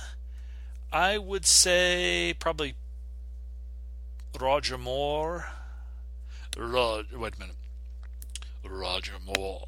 You have to, you have to, Coogan. You have to get real deep, and I can't do it. Roger.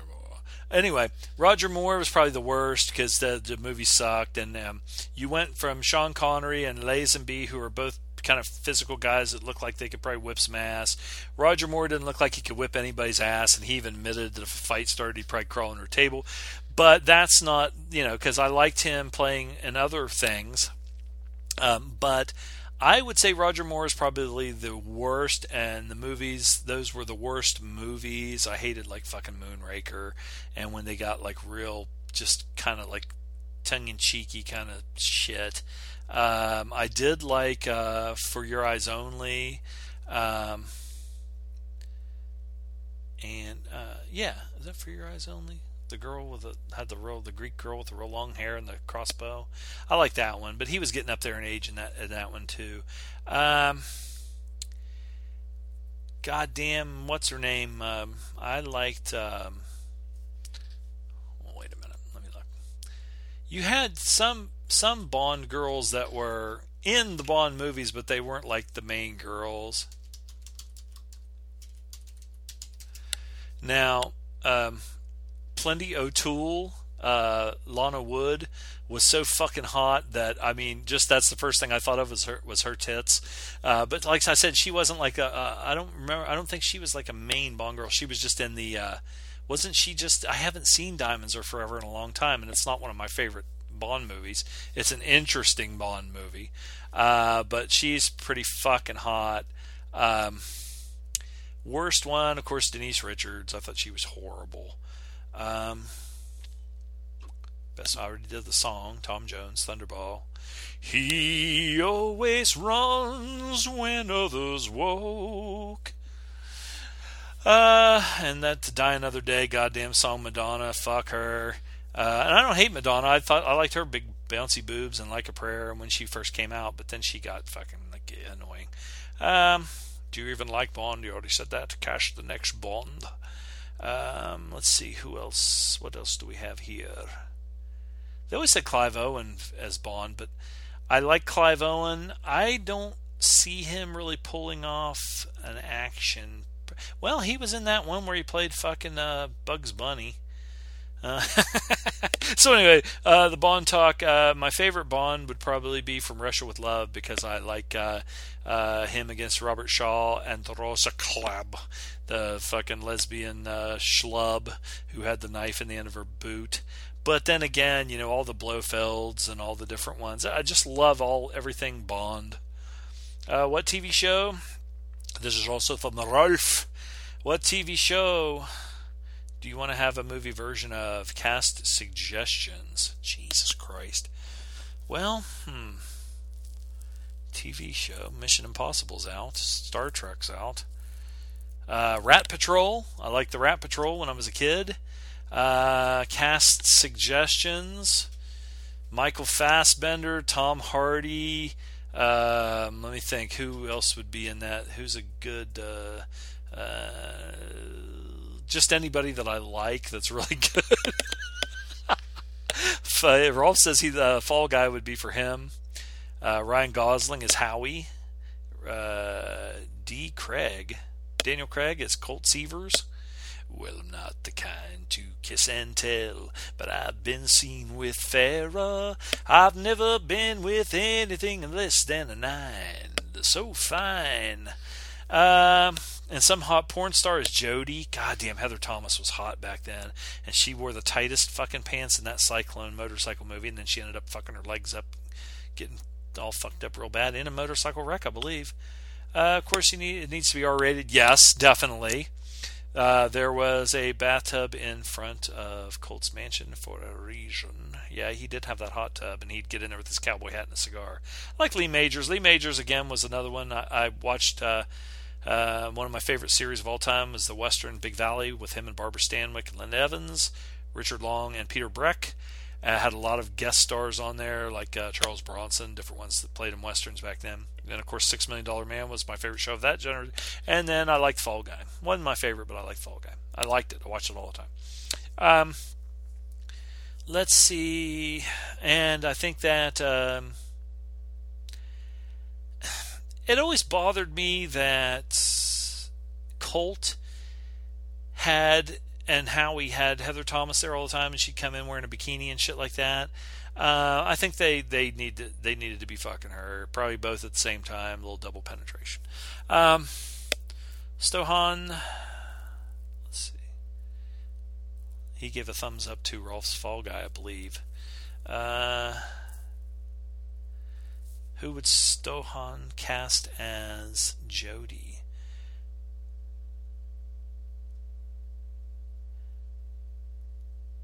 Yeah, yeah. Emma Stone's not. She doesn't. She doesn't have that fucking.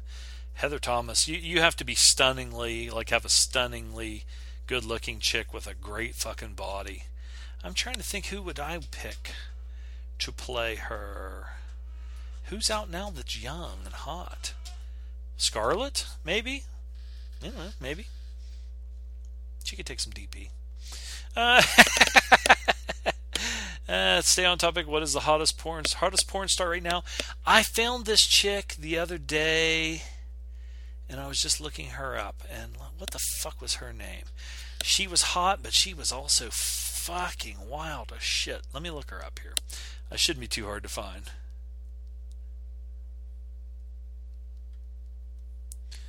Uh.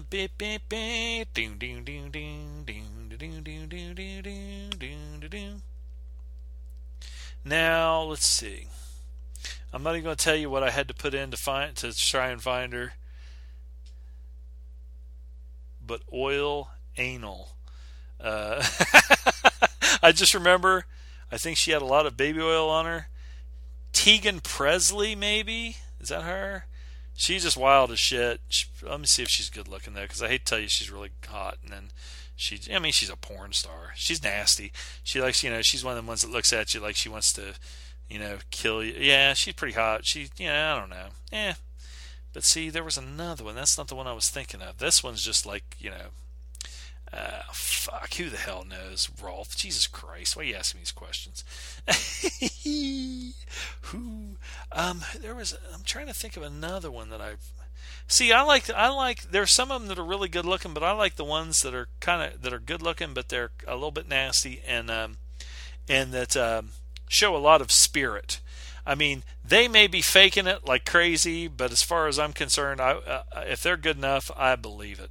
And they're probably still fucking faking it, but I don't give a shit. Ah, uh, God, I can't get on here and find anybody just off the top of my head. That one there, I just came to came to mind. Uh, let's see. Well, I got to get back to the questions. Uh, why am I the only person asking questions? Rolf says, Well, I just put him up at that time. He'd only been, well, it says four days now, but fuck, it was only just a little bit. What person would you like uh, to be stuck in an elevator with? Had to be somebody interesting. If it was a girl, a woman actress, uh, I'm assuming someone today. Uh, Scarlett's usually funny. Who's the other one that's kind of funny? Olivia Wilde's pretty funny. Like I said, I'm thinking about like ones that I've seen on late night talk shows, and they're they're kind of funny, and you know, but hot still.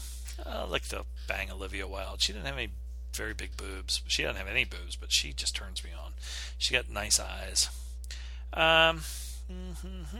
And if it was a if it was a guy, somebody let's see who would be who would be kind of cool that could actually you know who I fucking watched the other day. You remember Robert Vaughn who was in the Magnificent Seven, the the gunfighter that kind of uh, had lost his nerve.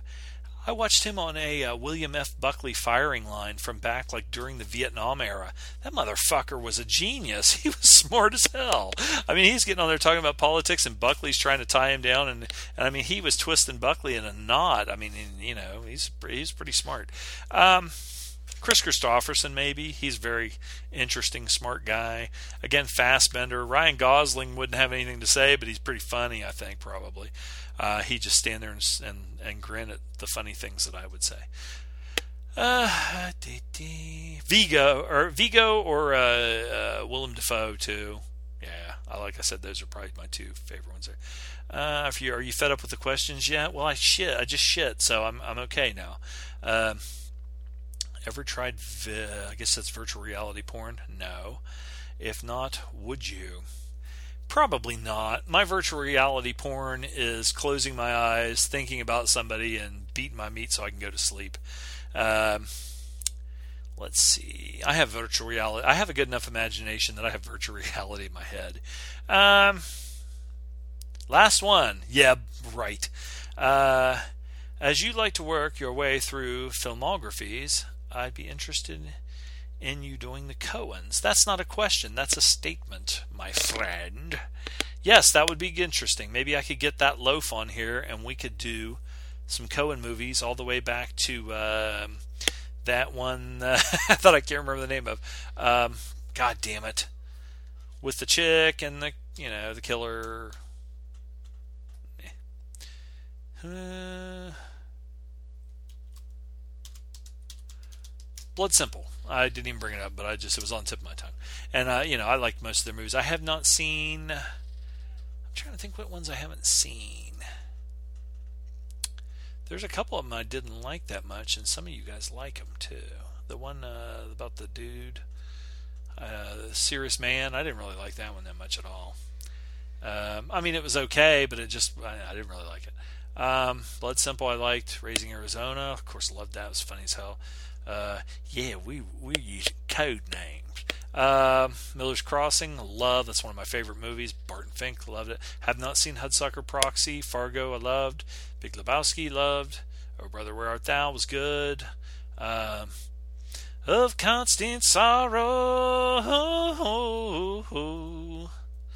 Uh, man who wasn't there. That was Billy Bob the Barber. I think that was an interesting one. I haven't. I've only seen it like maybe once. I need to go back and rewatch that. Tolerable Cruelty. I really liked. Uh, some people did not like that one. That was wasn't that Clooney and the Divorce Papers, the uh, Massey uh, prenub. Lady Killers. I hated. No Country for Old Men. I loved. What's this? Paris. Paris is that? Oh, that's just a segment they did. Uh, and a movie uh, with, uh, like, what's her name? Natalie Portman there. Uh, what else we got here? Lady Killers Hated. Da-da-da. True Grit, I thought was interesting just because it was a different perspective, but uh, it was all right. I like John Wayne one better. Uh, wait a minute, that's executive producer. Where's the director? Director. Okay, here we go. No Country for Old Men, loved. Burn After Reading, did not love. Just kind of average. A Serious Man, did not love. True Grit, I were talking about. Inside, Llewyn Davis loved. Hail Caesar, eh, it was kind of back there with the Massey uh, pre-nub movie. The Ballad of Buster Scruggs. I don't think that one's came out yet, has it? Or it has not come out yet. An anthology western following six different storylines centering on a man named Buster Scruggs. That stars James Franco, so he'll probably fuck it up. Liam Neeson in a western. Me. I did not like that one with him and uh, Pierce Brosnan. David Krumholtz. Who else is in this son of a bitch? Brendan Gleeson. That's interesting. Tom Waits. Uh, Tim Blake Nelson, uh, Tyne Daly. She's a looker. anyway, okay, so that's the uh, the Coens. Rolf asked. That's his last question. Yeah, whatever. Okay, Jesus Christ! I thought there was more questions than this. I was getting all psyched up. Okay, no, maybe. Wait a minute. Okay, V VN porn. Rolf, have you done virtual reality porn? Um, if I was doing virtual reality porn, I would want a real um, chick blowing me while I was watching it. So I guess it would kind of negate it being virtual reality porn. Maybe not. You still have fun. You know, just see. I mean, that's just. That, but there's no different than that than me screwing one of my girlfriends while thinking about somebody else. You know, like their mother or somebody else.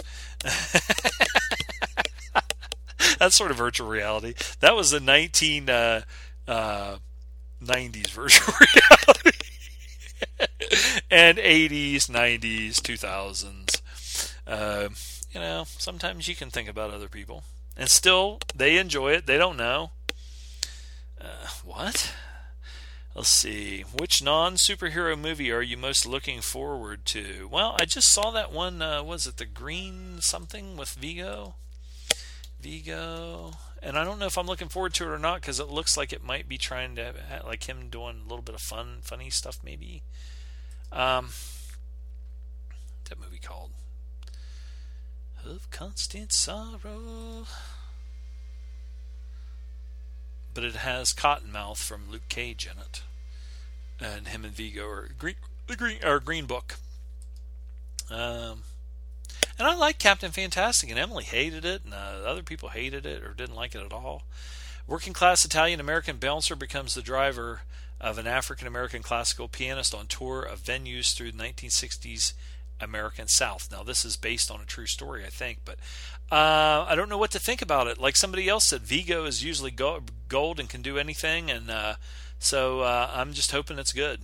Uh, I'm interested in seeing that. I'm interested in seeing the Tarantino movie that revolves around the Hollywood uh, around the time of the Sharon Tate murders. That's another one that I'm really interested in seeing. I'm trying to think off the top of my head some other ones. I wanted to go see Black Klansman. I almost went to see it yesterday, but of course I got, like I said, with all the, uh, you know, just being tired, not being able to sleep. Of course, that goddamn vet still d- did not call me today, and I'm sitting here, and I said to call, uh, and I just realized it's almost, you know, it's getting close to 10 o'clock, and I still, they still haven't called me, and I'm sitting here waiting.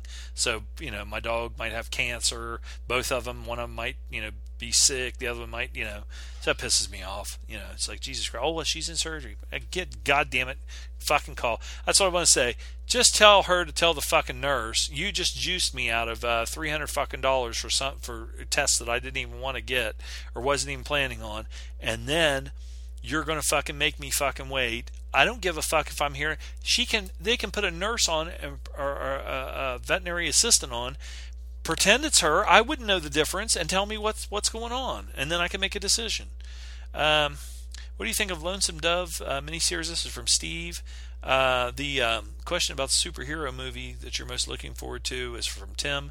Um, Steve, uh, Lonesome Dove miniseries. I loved the original Lonesome Dove miniseries with Robert Duvall, Tommy Lee Jones, Ricky Schroder, uh, Danny Glover, uh, Robert Urich was excellent in that. One of the one of the scenes that gets me every time is um, the fate of Jake Spoon and uh, Robert Duvall's reaction um, after it happens, plus the scene of uh, Gus sitting by the uh, creek or the little stream that was uh, Gus. He said it was him and Claire's spot, and um, you know, it was nice because Gus was such a kind of a funny smartass or whatever, but then you know uh, there were scenes where there was you know a lot of emotion, uh, and Duvall really brought it. I really like that. Um, I love that.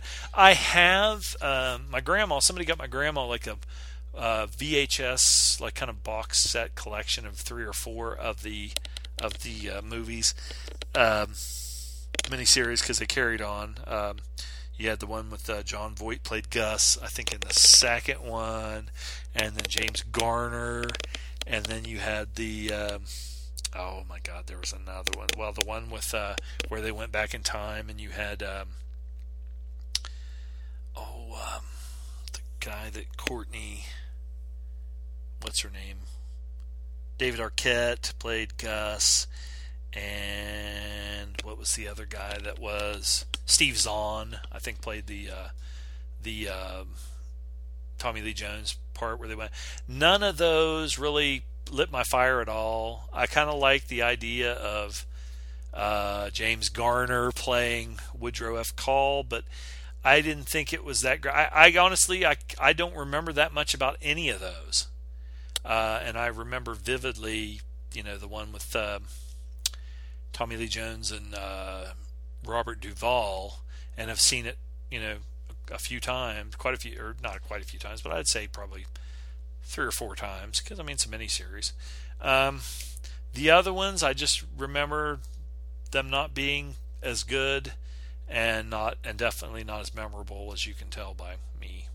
I can tell you who was the ma- who played the main character or whatever. Like I said, Jon Voight, uh, James Garner, um, Zahn, and uh, David Arquette, or you know, but eh, I don't know. First one was the one of the best westerns I've ever seen, whether it was a miniseries or a regular movie, and then the rest of them were kind of just kind of meh. So anyway, I think those are all the questions. Let me go back here because I did have some. Um, I had the thing about the complaints. For some reason, I wanted to. I just I just posted a thing. It's like, let's complain. Uh, complain. What's everybody want to complain about? And uh, let me see if I can find it real quick and see if there was any other interest. I read most of them. Oh, there's complain. Uh, 25 responses. Jesus Christ motherfucker. Two hour runtime for even the simplest stories. Yeah, I've been watching some movies lately, and um, you know, if I'm at home or whatever, yeah, I'm definitely pausing and going and taking a pee break and getting something to eat or whatever. And uh, if they're not that great, you know, even kind of fucking around on the goddamn iPad while it's while I'm watching it.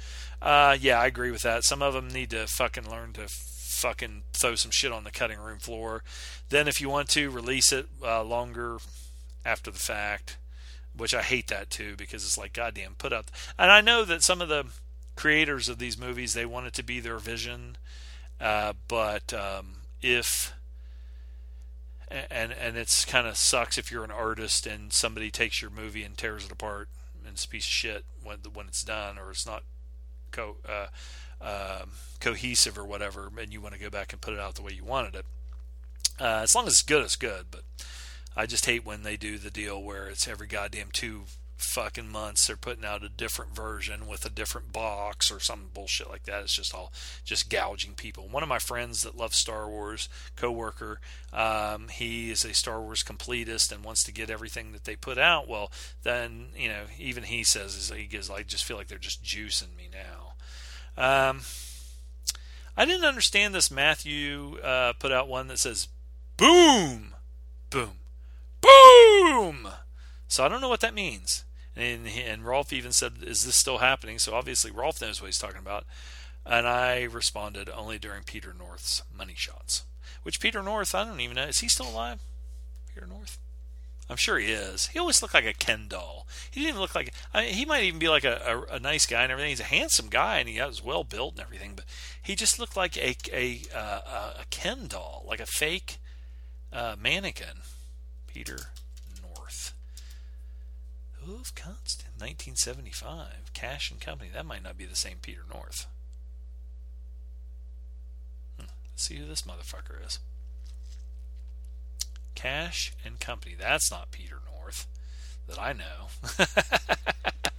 but anyway, I thought he would, and then I was surprised. I guess I was naive, but I was surprised when uh, somebody told me that he did like uh, gay for pay, like in movies, and maybe not even just in movies. Um, but you know, because you saw him in just with women all the time. But I guess if you're, he didn't give a shit. And you know, some of them, some of them, uh, it, it, like the Louis Theroux kind of documentaries and things like that. Some of the guys, if they say if they're if they're doing gay for pay, that they have different ways of justifying it. Like, well, uh, I'm I'm just acting. I'm not really gay if I'm the pitcher and not the catcher, or uh, I'm just doing it for money, or you know whatever, or I'm gay as hell, and I love it. Anyway, forced nostalgia. Eh,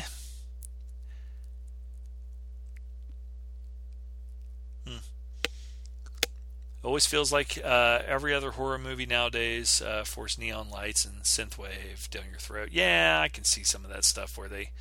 I, I, I uh, Sammy was talking about one time about, and I don't know if this is along the same lines, but um, like pre-manufactured cult films or whatever.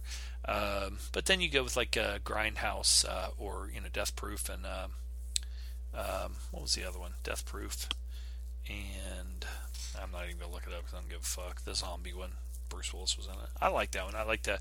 the main the, the one thing I liked about okay, uh, Rose McGowan was pretty hot in that, but um, uh, they have Fergie Ferg at the fucking beginning, you know, and man, her fucking songs suck and everything. But yeah, I'd fucking hit that. But anyway, um, Um, she'd get the crack pipe out of her mouth, uh, or meth. I think she was doing meth.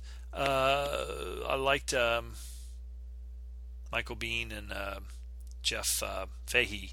Their interaction I thought was pretty fucking funny. Um, what was that movie called? God damn it.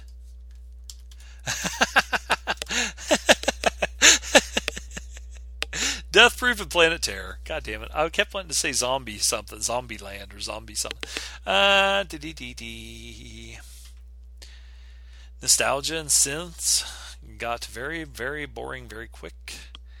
Uh, Will, the guy from Gentleman's Guide to Midnight Cinema, bling, bringing, I always say blinging, bringing class to trash since 1977, said slowed down 80 songs in modern movie trailers.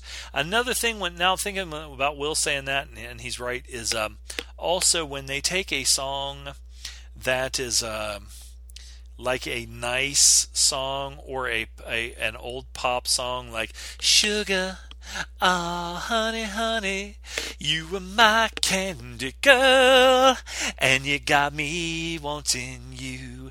And they play that like while somebody's punching a girl's face in as they're raping her, or Hannibal Lecter's eating somebody's brain and they're playing the wreck of the Edmund Fitzgerald or something.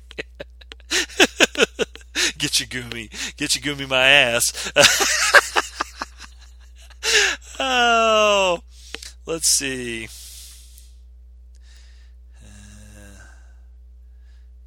Paul says John Lewis is a big chain of stores over here. They have been using them, I guess, the uh, slowed down uh, 80 songs uh, in their Christmas adverts, and uh, sounds like maybe like as Muzak or whatever when you get on an elevator or something. Complete lack of Lee Marvin. See, I just did not get this. That's a complaint. The complete lack of Lee Marvin. And my response, and it still is, isn't he dead? So, I mean, you know, you can have as much Lee Marvin as you want, as long as you know, you you, you just you want to watch the movies that he made before he died. Uh, low mumbling dialogue, yes. Rooster Cogburn, uh, but you know, uh, I think Jeff um, Jeff Bridges. There's something wrong there some people were speculating online whether he'd had a stroke or if he doesn't have any teeth. You know, like he, he takes like he doesn't have he has dentures and he or I always wonder if he like has like a mouthful of marbles. Um, Jeff Bridges. I wanted to see something about his teeth. but that was dispelled because they showed his teeth. But that doesn't mean he doesn't have dentures. He was so good back when he first started, in, uh, like in um, Thunderbolt and Lightfoot and uh, Bad Company and what was that other one? Uh, the one Rancho Deluxe. Uh, well, that son of a bitch, he's 68 years old. So, I mean, you know, he's getting up there in age. Goddamn, Kirk Douglas is 101 years old, people. And goddamn, John McCain's mother is 106, and he died, and she's still alive. Now, you know when they say that you should never have to bury one of your kids. Well, when you're 106 and your and your uh, your fucking uh, son is like 83 or 84, goddamn, man. Well, especially if you're still got your wits about you. Every year there's a horror movie that gets hyped as the scariest movie in years, like Hereditary. I still haven't watched it, and it's been hyped so much that it could probably never be as good as I thought it would be, or something. I don't know. Uh, anyway, I'm checking my messages here. Christopher Lawford died, Peter Lawford's son, and that's about it. Um, I'm going to shut it down. You got a, you got three hours and 15 minutes out of me again when I had nothing to talk about. So this is Dr. Zom uh, saying uh, Zamut. Uh, give a shout out to Loaf on the group let him know that he needs to get his ass back on here and do a Coen Brothers episode with Dr. Zom. And so this is Dr. Zom. Thanks for the questions, and hopefully this was entertaining. I'm trying to uh, keep yourself alive, keep yourself alive, all you people, keep yourself alive.